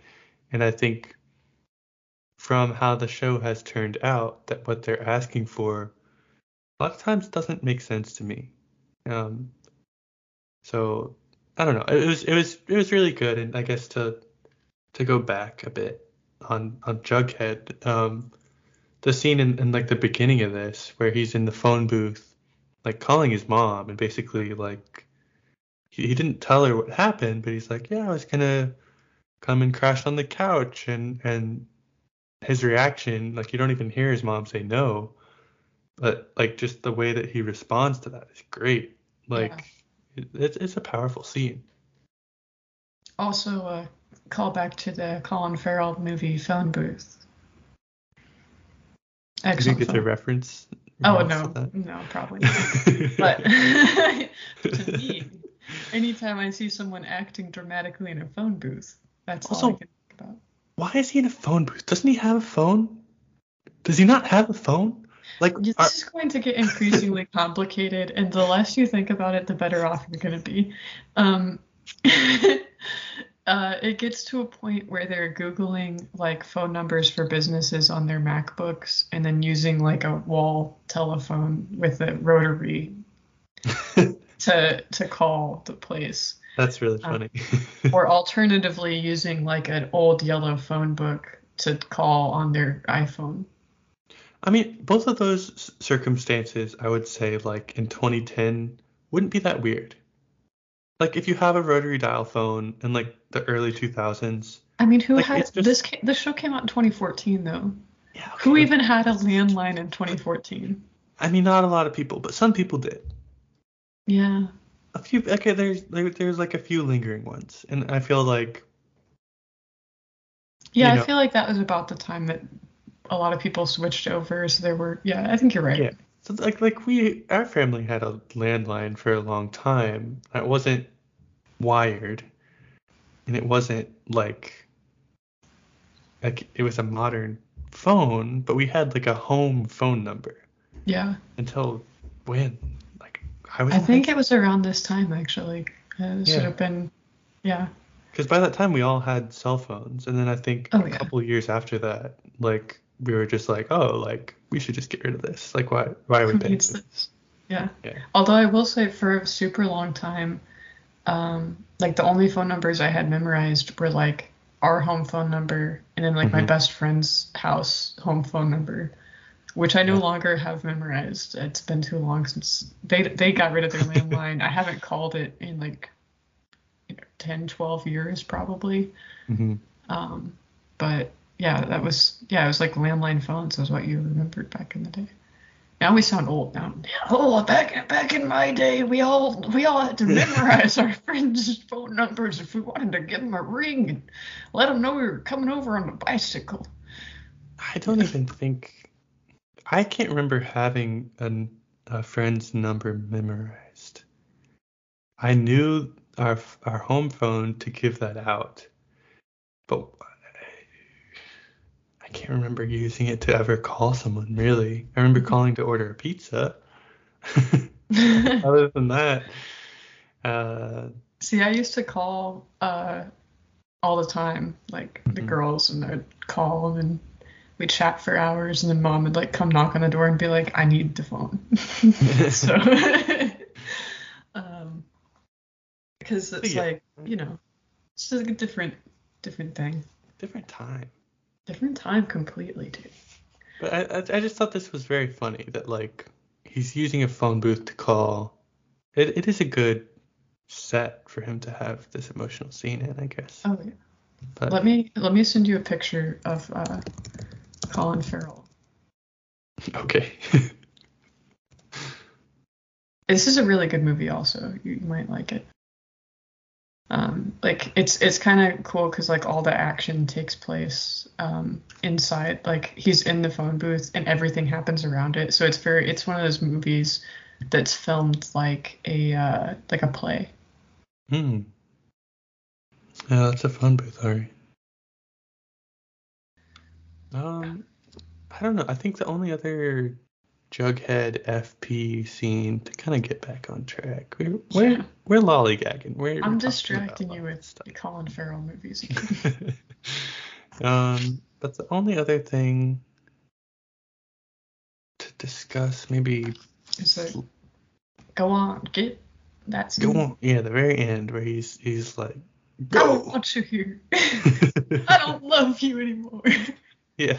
Literally, like every movie with like a 12-year-old boy and a dog. It's like, go, get out of here. Go. Like throwing rocks at the dog. Yeah. Why was every movie about dogs like the saddest thing in the world? Especially with Jughead earlier being like, I'll go sleep in the garage. It's just like a sad puppy. Yeah. Oh, man. Jughead's the dog this episode. Yeah. Where's Vegas? Vegas hasn't been around. I'm getting worried about him. They hired that dog actor for one episode. And we're like, now we have established that Archie has a dog, and we never need to see the dog again. Like, we don't even see him put, like, kibble out or something, which would indicate there's dog around, even without having a dog actor on set. But. Yeah, hopefully he makes a reappearance. Oh, he does. I not to spoil anything, but Vegas has an incredible and. He gets powers, doesn't he? Oh, he gets some superpowers. I remember you telling me. Vegas comes back with a bang. Oh, man. And then I think one of the best returns for an animal character you could imagine. I kind of wanted to talk about the live leak video that they watched. God, it literally is just that. They just watch somebody die. I mean, to be fair, like you could just see that shit online at this point. Like, yeah. Like there were like beheadings and self-immolations and shit just all over the internet back in the day, you know? Yeah, it's kind of, maybe this was like, they hadn't been on Live Leak before, they hadn't been watching that kind of stuff, so it's their first exposure to it. Yeah. They're not close enough friends with Ethel to... Because, you know, she's on the dark web. She's watching her Live Leak shit.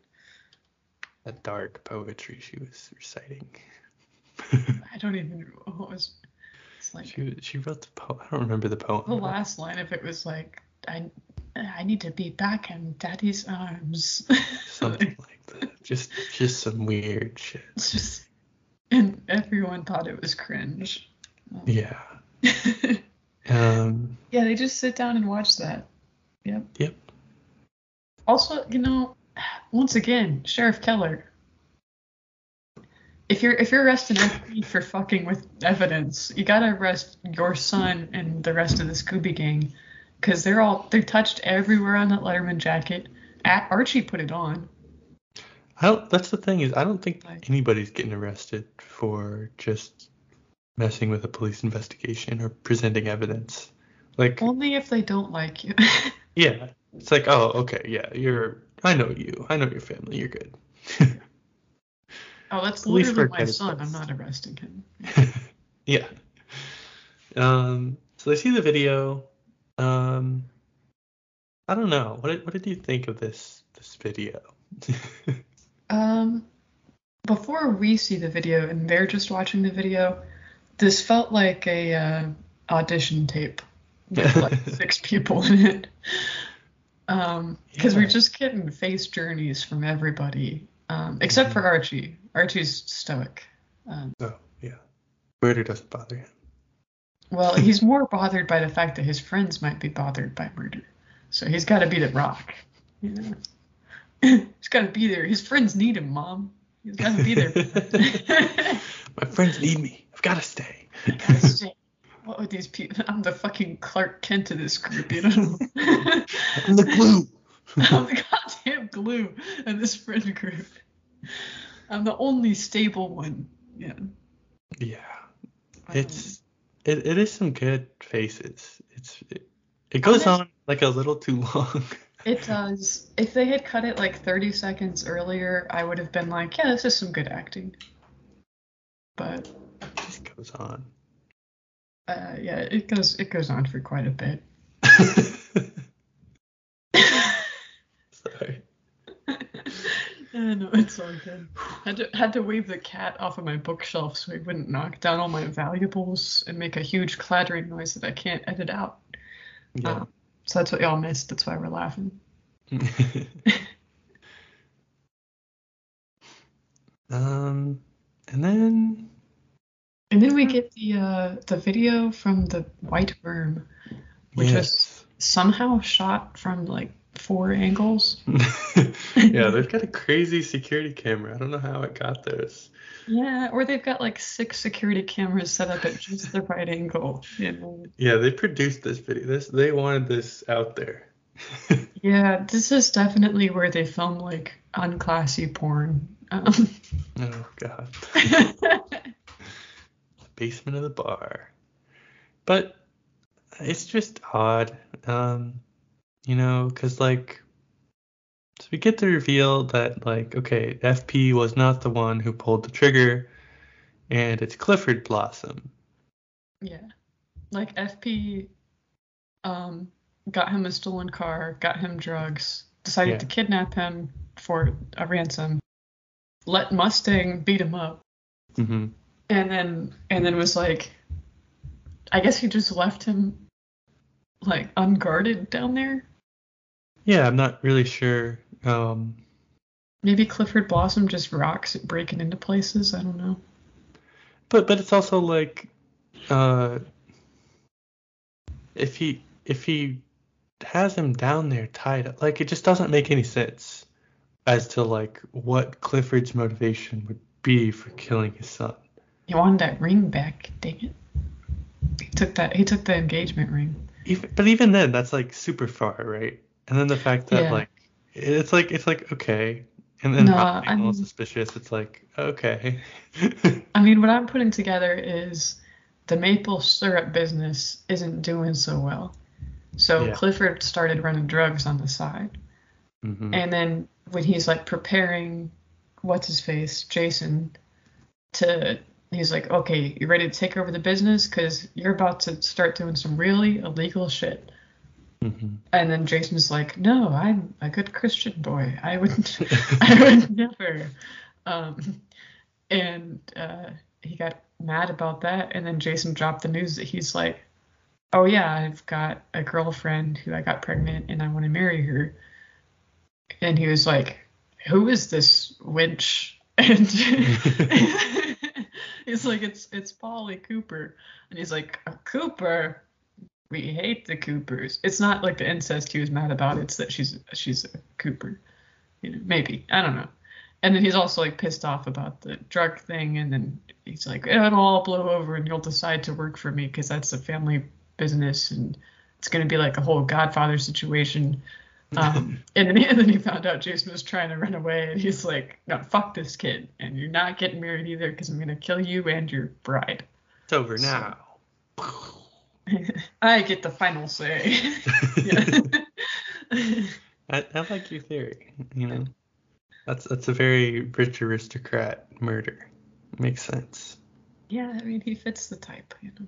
Yeah. He can afford all those wigs. And he kills himself out of guilt. And I feel like it's one of those things where it's like, if he's running drugs, it's because the maple business is doing really bad.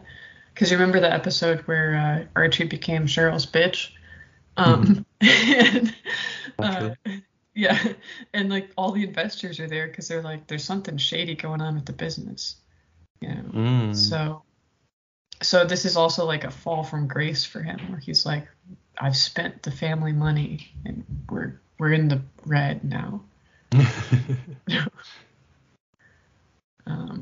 So he's like desperate and is like ashamed because like they used to be super wealthy, but they're not anymore. And then he's got this family shit happening. Yeah. And also, he's probably just a psycho, and he, you know, instead of being like a normal guy and being like, well, I better go talk to the IRS and see what I can make some type of payment plan on these things. Go down to the bank. Instead of doing normal guy stuff, he's like goes on a murder spree and kills himself and his son. You know. Yeah. Tragic. Yeah. I don't know. Weird thing. The foreshadowing of Hiram Lodge also being released, I don't understand. I'm so excited for Hiram Lodge to get here. Wasn't he supposed to be in jail for like years? Oh yeah. He's out, baby. I can't wait for you to meet Hiram Lodge. You're going to love this guy. He's awesome.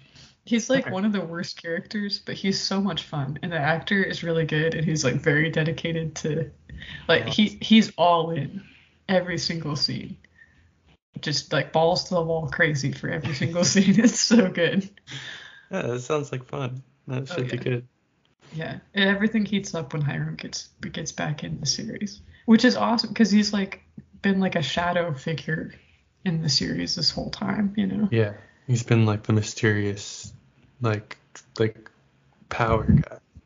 Yeah, which I feel like they've done a good job building up because I'm like, I mean, I've seen him in many seasons, you know, but I'm so excited to see him again for the first time, you know. Yeah. Like they like really built it up, and we're like I'm like, yeah, what is this guy doing? What is he about? How did you feel about Archie's mom just like disappearing at the end of this episode?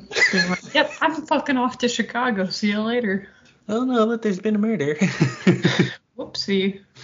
I was fine with it. She wasn't really a character anyway. She was only here for a couple episodes. Yeah, honestly. Like, I was confused why they brought her in, and then I was like, oh, I guess, like, this is why they brought her in? To, like, be the lawyer that gives them advice?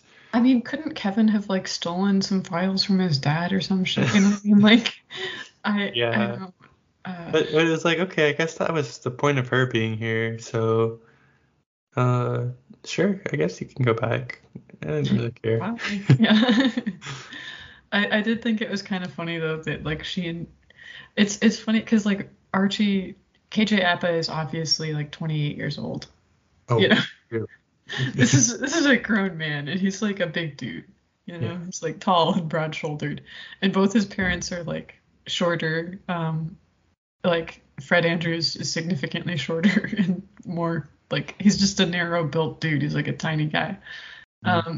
So it's funny seeing these guys, like, they're both like, yes, 15-year-old son, whatever you decide. And he's, like, towering over It's like a fully grown man, just, like bulging muscles.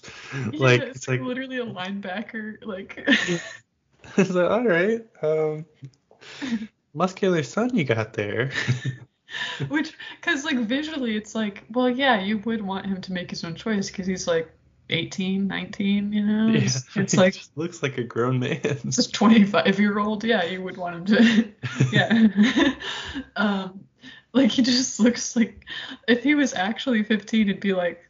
I mean, it's, like, you want your kid to be able to make their own decisions to an extent, but, like, you're in a town where 2 murders just happened. Your son is tied up in these murders, and he's, like, doing all this, like, like I said, like Nancy Drew's Scooby Gang shit. Mm-hmm. Literally was at the scene of another death earlier today.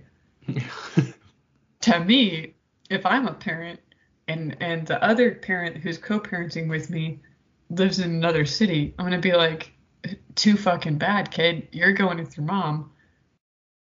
I don't like how close you're getting to all these deaths and stuff. You can support your friends from a distance. You got a phone. you gotta go. Yeah, you're going to Chicago. Here's your train ticket. Yeah. It's yeah. But visually it makes sense because this is a full grown man that they're talking to. Yeah. It's a little funny sometimes because like stuff that doesn't make sense for the characters' ages, you like look at the actors and you're like, well, I would allow this child to have more responsibility because he looks like he's 30, so.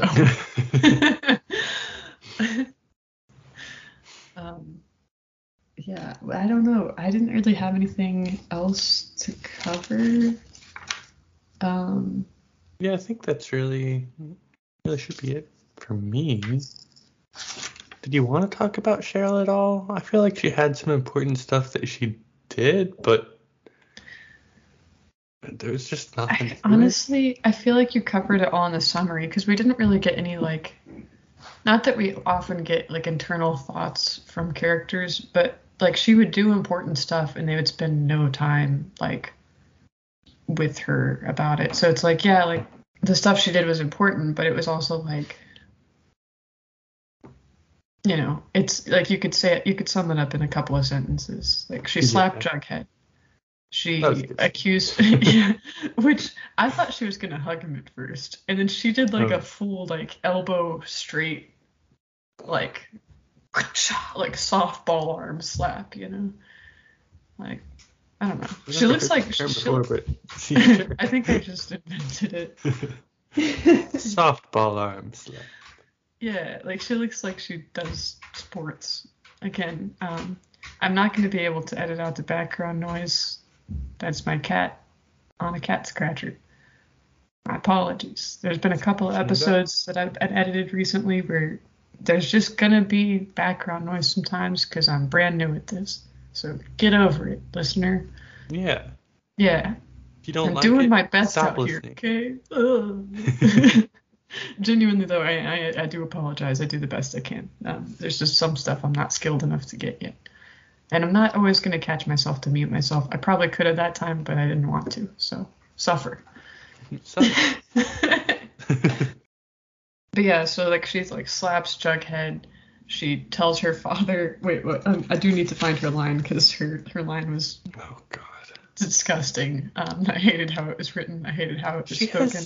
She has the worst lines ever. I get ready because when Hiram comes back, Veronica's in a weird dad situation off with Cheryl. But why? They're children. The way you said that was so good, but yeah, I don't, it's why, like whoever throws these lines in there is like, this is for the perverts, and I don't think you need to throw perverts lines. We got any pervert listeners out there? No, don't ask that question. Know. We don't know. Oh, I don't want to know the answer to this. I'm the one checking the Tumblr. Don't make me suffer through this. Oh, you haven't been on AO3 and searched Riverdale, okay? No, I wouldn't do that to myself. Well, I'm gonna force it to at some point. It's coming. Don't worry, it's coming. Did you find the line? Because I've got it. Yes, I have it. Please read it because I've read too many cursed lines already. Mm-hmm. Yep, you got it. So this is when Cheryl interrupts her family as they're eating. But the only thing she says is, "You did a bad thing, Daddy, and now everyone knows." But she has a better delivery. Yours was pretty good. You avoided the nastiness that was in there, which I recommend. I commend you for that because that's She does it in like a sultry voice for some reason. She does a real sultry voice. I don't get it. But, you know, yeah. To be fair to the actress, that's 100% what she was asked to do. Oh, yeah, it's not her fault. You know, and she did a good job. She did exactly what she was asked to do, and she did a good sultry voice, which I feel like that would be hard to deliver. Yeah. You know, because it's a lot of pressure. It's a lot of pressure. You got to nail that, you know. You got the cameras on you, got the lights on you. Yeah. Got to walk to your spot. Got to stand there. Got to say it. It's hard. Yeah. I couldn't do it. No, I'd be cracking up the whole time. There's a reason I'm not an actor. Yeah, it's real cheesy. Imagine that's your line, and you got to say it like that. Like, holy fuck. How do you hold it together? Yeah, I think I said, like, our first episode, I was like, these people should be given, like, medals of honor for being able to get through these lines without breaking. Yeah, I still stand by that. Well, that really covers episode 12 for me. I think it does. We are on our final character discussion. Woohoo! For season 1, and we're talking Archie Andrews. There was not really a good like the other characters that we did final discussions for. Kind of each had their own episode. Yeah. There wasn't really one for Archie. This is kind of another Jughead one. So this, you know, it's the last episode before the finale. We hadn't done Archie yet, so this is Archie's episode. Even though it wasn't very Archie-centric, we had a little bit of Archie this episode, so hopefully... We got some good Archie moments. Oh, yeah. We sprinkled them in throughout. Yeah, got some stuff to talk about. I would have liked to have... I thought it was kind of cool they had, like, one for each character, and it would have been cool to have this one for Archie, but we just didn't get that, so it's fine. Yeah, all these comments are pulled from that r/Riverdale subreddit. This is kind of in the period between season 1 and season 2.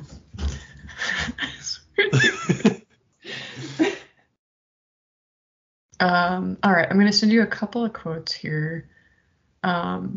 So the majority of the reactions to Archie's character were very fond of him. And even the people who thought he was like a bit dull, which was the most frequent comment. He's a bit dull.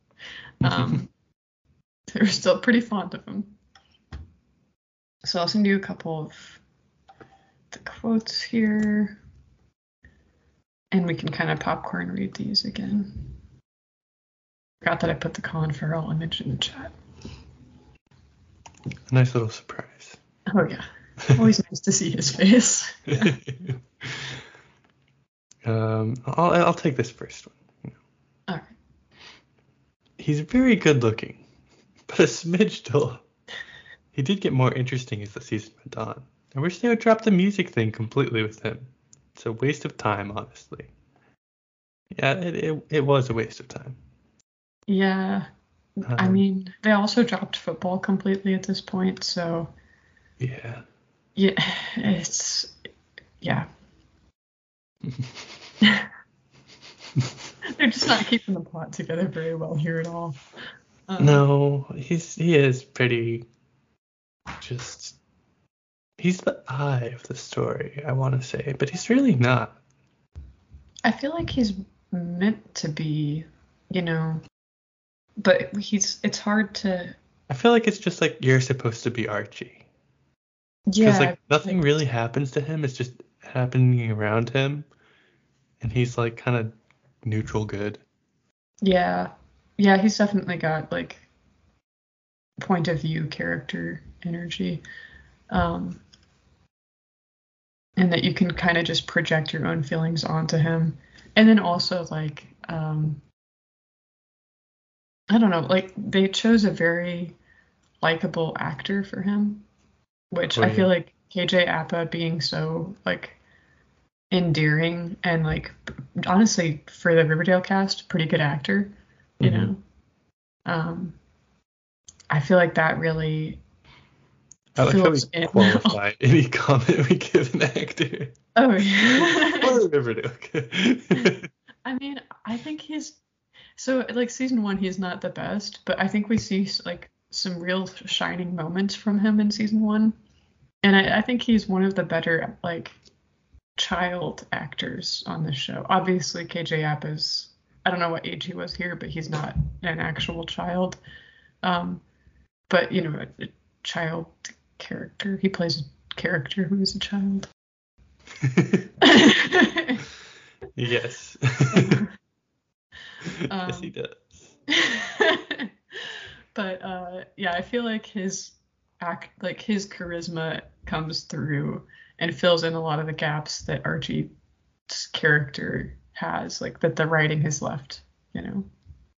Definitely. The coffee's wearing off. I can feel it. I'll read the second quote here. Archie is a wet blanket whose moral compass is just set to, I want to do good even if I stumble and fall. But he's our wet blanket whose moral compass is, I want to do good even if I stumble and fall. From McIggly Tough Muffin. So true. It's so good. This made me laugh because I was like, this is exactly, yeah. There's like a fondness for him, even though there really doesn't. His character doesn't fully deserve that. No, it's, yeah. Maybe it's just because he's got so many darn muscles. And he's got a lot of like dorky lines that are fun, you know, like yeah. Weird. What does Betty think? She thinks it's weird. that weird. I feel like that line is endearing because it's like that's some shit a teenager would say. You know what I mean? Like, oh yeah. That's like such. He's like one of the only characters in the show that behaves like a teenager. Yeah, just like a little stupid. Just like lovingly so. I think I compared him to, it was for Jughead's birthday party episode, mm-hmm. where I was like, in like an alternate universe where Betty was like, oh, he doesn't want a birthday party? Cool, the three of us will hang out. And I was like, yeah, and Archie's just following him around like a dog. Like, yeah. Like, that's kind of... Not really doing anything, just, oh, whatever you want. Yeah. Oh, I was just happy to be here, guys. Love that you guys are in love. Yeah. Cool date. Double feature. Love it. Yeah. Yeah, and I feel like, you know, like that term, like the golden retriever boyfriend? Mm-hmm. That's Archie to a T. Oh, it totally is. I mean, not as far as being a boyfriend goes. He seems like kind of a shit boyfriend. But as pretty far as... being a boyfriend. Yeah, he's not been good at that so far. But as far as like... friend goes, he's the golden retriever friend for sure. Definitely. All right, I'm going to send you a couple more quotes.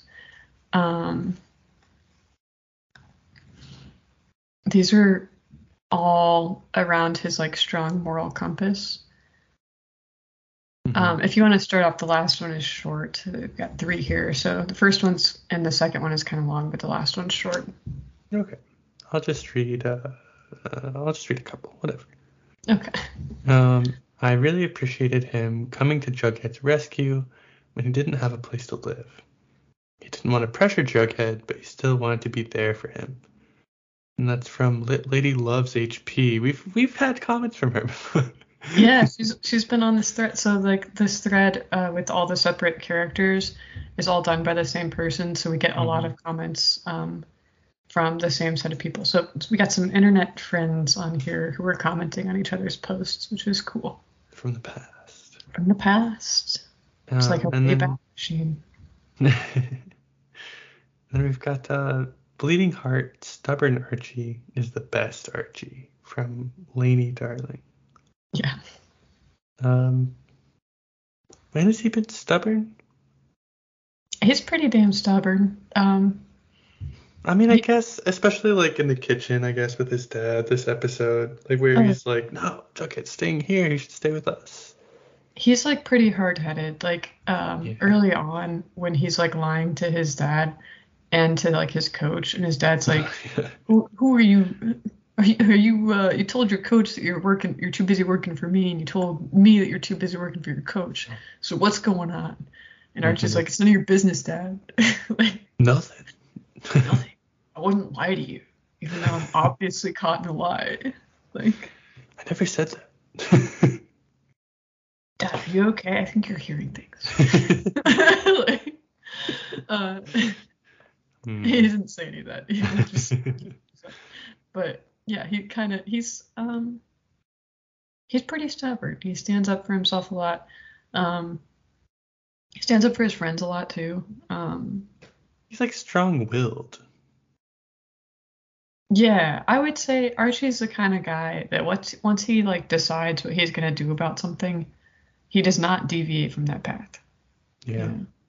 Like you're not changing. Like he's like, no, I already made my decision.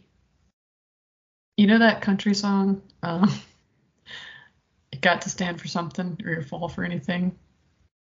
I know that line. I don't know what song it's from. I'm pretty sure that's also the name of the song because that's like the chorus. But yeah, I feel like that's like both Archie and Fred Andrews is like that very like hard-headed, like bootstraps American, you know. And they probably vote red too, to be honest. That's from Aaron Tippin. Aaron Tippin. What's the title of the song? I think it's called "You've Got to Stand for Something." There we go. See, the chorus. Country songs are so easy because the main line of the chorus is always the title of the song. But yeah, I'd say Archie's pretty stubborn. He's like, you know, a good friend to have. He'll stand by you. Definitely. Yeah. This comment here is from Derbanksy's_. This part, I am unsure what she's commenting on. However, I think this is actually regarding season 2, so we're gonna skip that one. Yeah. Jeez. So no spoilers for you guys. Yeah, spoilers for us only. So that's a huge one though. I feel like that's not bad. So someone, my name Jeg with 2 G's, said that Archie is quote probably the most realistic and relatable teenager on the show. I hope they give him more interesting storylines while at the same time keeping him true to his character. Most relatable? I don't know about most relatable. Most realistic. Most realistic, see, sure. I feel like this is where it comes in where he's saying like he's like our player character, you know? Yeah. Like he's relatable because he doesn't have much personality, so you just kind of put your own personality onto him. That is true. Oh, this is a great comment. One of the funniest scenes for me was Archie walking into the Southside bar, which was hilarious, and Jason's funeral in his football jacket. Major points to him for making me LOL. That's from Zara SA22. Yeah. I wanted to include this one because those were some of my favorite scenes. Like I laughed out loud at the funeral scene because of him just being there with his jacket on. Like, oh yeah, just blue jeans, white t-shirt, and my football jacket to this guy's funeral. I do think he had like a button up on, but yeah, he's. Oh okay, well that's fine. Not much better, but yeah.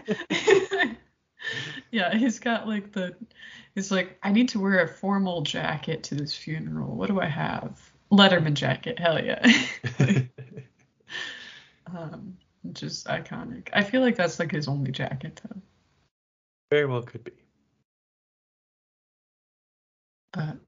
Yeah, those are all the comments that I pulled.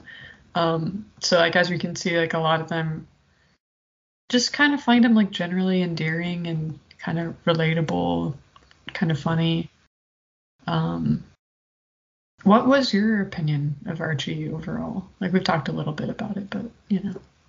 I like Archie. I think he's probably up there, one of my favorites. He's got those darn muscles. He is like adorably stupid. Yeah. And I don't know. He's just like a fun character. I've thought throughout. So I've always enjoyed his performances too, especially with or KJ Apa's performances with especially when he's acting with Fred. Yeah. Is that Luke Perry, maybe. But I like Archie. Archie's great. I knew you'd come around. Archie's my favorite character. So I'm very, very biased. I think I didn't like him a lot during his arc with the music teacher. Which is fair, because it was gross, and it was like difficult to enjoy anything that he, like any scene that he was in at that point. It's just uncomfortable. Really unnecessary. Yeah, I mean, you know, we're in season 1. That happened in like 4 episodes. And it was just dropped complete. Like it was dropped so fast, and I think we keep saying that, but it really was like to introduce such a like dramatic plot, and like that type of like abuse happens in real life all the time. I mean, I guess they did the same thing with Mr. Muggs' attempted suicide, and I'm assuming they'll do the same thing with Clifford Blossom's actual suicide. Where it'll just, we should put a trigger warning on this episode. Maybe we should have put a trigger warning on the last. Yeah, sorry guys. We were definitely making some jokes on earlier. We'll do a better job in the future about that. I mean, to be clear, suicide, depression, not a joke. But yeah, they had so many. They've had like some pretty serious plot that like I think is kind of. If I was writing for a show, and it was like, okay, now you're gonna handle a plot where a child, like a 15-year-old teenager, is being molested by his music teacher. I would want to be extremely careful about how I wrote and handled that, and make sure that it's like dealt with and not like minimized, and not minimized, and not make like jokes about like an episode later. Yeah. And also make sure that it's not something that's just like, oh yeah, it's here for like 2 episodes and then we're dropping it completely and we're moving on to something else. Yeah, I think that is the worst part about it, is that definitely not the, but it's like one of the like it's a bad part of it where it's like, well, why didn't you like flesh this out a little bit more, and why did you include it at all if you weren't going to do that? Yeah, like this is a very serious thing, and to take that on, there's like a responsibility that wasn't displayed by like the writing team here, which I think is really, really bad, really, really bad. Like it's a disservice to viewers. It's a disservice to anyone who's like been through this or known someone who's been through this. It's a disservice to themselves. Like that shit's on your writing record now. Yeah, I mean, maybe that's why the show sucked so much. Like the first half of it, like I feel like I didn't start enjoying watching episodes until like episode 10 or 9. Yeah, I mean, I feel like part of that is like some of how it's being written, which we've discussed at length. And then also like, yeah, like they had this throwaway plot. They had the throwaway plot of like Archie's music versus football journey. Mm-hmm. Which was never resolved and just ended up like we have no idea what he's chosen. He doesn't talk about either anymore. We haven't seen a single football game, or like we've seen him perform once, I think, musically. Yeah. And like, he performed when his mom returned for homecoming. You're right, yeah. Maybe twice. So I guess he chose music. I guess that, right? Because we don't see him play football anymore. I mean, I guess, but like, we had no idea. Like, it could also just be because, like, you know, like we determined last episode that like maple syrup season is in like January, so it could just be like football season's over. You know.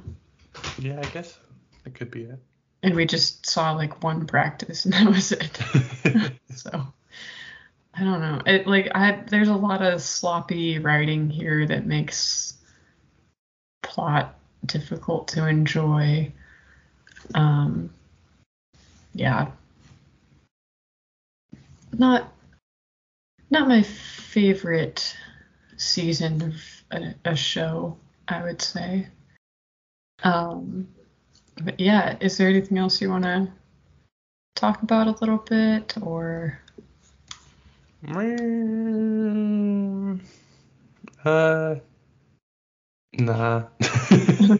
worries. No, I don't have anything. Yeah, if you're listening along and you're like, you guys keep saying there's like good versions of this. What is it? Literally anything else would be better. Yeah, watch X-Files. Watch X-Files, watch fucking CSI Miami, you know, if you want some like police procedural stuff that actually goes pretty much by the book. I mean, police procedurals are notorious for not doing that either, but they at least make an attempt. Watch Psych. Ooh, yeah, Psych's fun. Psych is fun. It's like a funny version of this, I would say. It's fun. If Riverdale was like lighthearted and funny, which it's absurd to me that it's not. Yeah, by all rights it should be. Like, imagine the good world, the good dimension, mm-hmm. where Riverdale was written by the writers of Psych. Oh my god! Like, I feel like Psych, I have a heyday with this. It would be so good. Like, because imagine they have all the same plot points, but because it's funny, like, you know what I mean? Like, they could even do, like, the Miss Grundy plot line and drop it in, like, 4 episodes. And also, in that one, because the writers aren't psychopaths, the characters would be aged up to, like, college age. Yeah. So it's less inappropriate. And also, like, their actors are college age, so it just makes more sense. And that gives you so much more, like, liberty with the characters to have them like be doing this stuff, because like I feel like this is like beyond the scope of like what a high schooler would do. Yeah, like, or like know how to do, even like, yeah, they wouldn't know how to like they keep calling Betty Nancy Drew. Mm-hmm. She doesn't know shit. Like Veronica, like Veronica last episode. I forget which episode it was, but when she was like looking through like the files and she's like, oh, the Blossom file. It could have been She was like a pre-law student or something, and was like, she's like kind of familiar and she was able to get into the records. You know, like there's so much stuff that you can work around easier if these kids are college age. Yeah. Not to mention all the nasty shit that they keep doing. Oh my God, yeah. Like, I don't want to see high schoolers macking on each other, you know what I mean? Mm-hmm. I don't want to see 2 high schoolers having a conversation about a man who possibly killed another man, but it's set in front of a fireplace and they're like on a basically a heart-shaped couch with a bouquet behind them. What do you think? It's weird. It's weird. Well, what does Betty think? She thinks it was weird. This whole episode is weird, honestly. He's not. Like, what? That's the scene? Why bother including that? And, like, to have it set up so extreme. Like, he went over there and she lit a fire. Like, They might as well have been sitting on a bear rug. You know what I mean? Like, yeah. This is like a 70s porno. It's nasty. Nasty shit. But, yeah, the writers is like, first of all, they're much better writers. And secondly, that show was super fun. So just also, can you picture Lassie from Psych instead of Sheriff Keller? Oh, No, because it's been a while since I've seen Psych. But so like Lassie's like police incompetence is because he's like too pissed off at Sean to like. Oh my God. Yes. Yes. So that's like an easy way to do, you know, like have them have like, oh, Archie, you bastard, I have a grudge against you, or what, you know, whatever the fuck it is. Yeah. Because that gives Archie somebody to really like play off of, like if he's gonna be the like lead and actually like have a little more character, like okay, maybe he's like a rogue, like he was on the police force for a little bit and then he left, but he's still doing all this detective work, and it's like it could even God be damn it, Archie, like... you're not a cop anymore. Yeah. Yes, that'd be so good. It could even just be like the same, where he's just like hanging out at the police station like bothering this guy. You know, and like Sheriff Keller's like, you are so fucking annoying. Like, you're not on the wards. I don't have to tell you anything. Why are you hanging out here? Why don't you have a job? Like, you can't be this dumb, you know? And Archie's like, oh, I do have a job. I work for my dad. You know, like, just, yeah, I work construction. We had no work today. So here I am, you know? Like, they could have just, it would have been so fun. Oh, I miss Psych. Psych reboot when, you know, but yeah. Oh, and the other show you should watch if you like this and want to try out like a good version of this. Check out Twin Peaks. Twin Peaks, very similar setup. There's a murder of a teenager in a small town, and you got to solve the case. And there's some like mysterious supernaturally type elements as well, which were like we got a little bit in this season. Strong cast of characters. You got some teen toughs, you know. Yeah.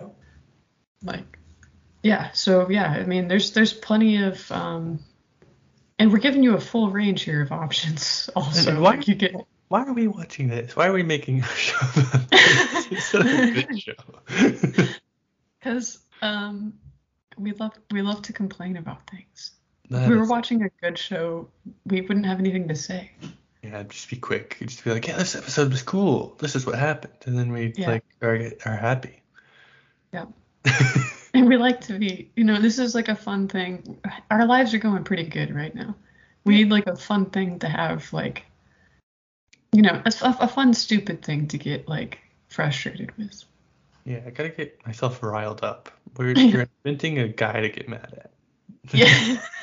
Well, we're not inventing him because Riverdale did that for us, but we're looking at the guy that they invented and being like, that guy sucks. I hate that. Man, could have done this better. We are Lassie. We are Lassie. And Riverdale, the series, is Sean to us. Ooh. Ooh, I think we should close it out on that. All right. That's all, folks. Thanks for listening. Next week, we'll be covering the final episode of season one. Yeah, season one, episode 13, The Sweet Hereafter. Sorry, I did like a weird... There was a mix between like woo and like ghost noise. I feel like it's appropriate because The Sweet Hereafter... it's also confusing, right? Because like they solved it, and there's one more episode. Question mark. I have to say, I remember what happens this episode because this was like a big moment. Yeah. Do you remember? Do you know any spoilers? I do know a spoiler. Okay, I wonder if it's the big spoiler, but I'm very excited to hear you react to this episode because I'm expecting you to come in hot and be like, what the fuck, how could they do this, oh man, how will they fix this, you know? So yeah, fun. So also, okay, you listener, get ready because it's gonna be a hot episode. Woohoo. Second cherry. I made that analogy earlier. Right. Yeah. I was like, huh? I was just talking about cherries for no reason. Don't worry, folks. Was that an episode? Did that make the cut? Maybe that's what we'll call this episode. Yeah. The second cherry. The second cherry. But that wouldn't make sense. That should be the next one. Well, yeah, we'll work it out. You'll see in the final results. We'll invent some titles here for you. We're having fun with the titles. I hope you guys are too. The descriptions also, every time I read one, Nate, because Nate's writing the descriptions, those things are funny, man. You're doing good with that. I like those. I'm glad that you like them. I put in a little bit of effort sometimes. And, we're putting in more effort than the writers of Riverdale. But yeah. The in sync. Oh. But that's how you know we're related. Yeah. Same bad jokes. Okay. And with that, we wrap. Get Riverdale'd. I feel like I should edit in some taps music here. Sure, go for it. If I can figure it out, I'll do it. Otherwise, no. No, there could have been taps if I knew how to do things. Or there will be taps here where I'm talking, alternatively. As our voices fade out into taps. Okay, I can't fade yet, so we're not going to have any fading. Oh, okay, just give me this episode. I'll do this one. It'll be a hard cut. And then I am able to soften things, but I don't know how to soften. I don't know how to fade yet, so we'll get there. Maybe. If you think the production quality is bad now, just wait, because it probably won't get a whole lot better. Wow. I'm just saying, as our editor, I am hurt.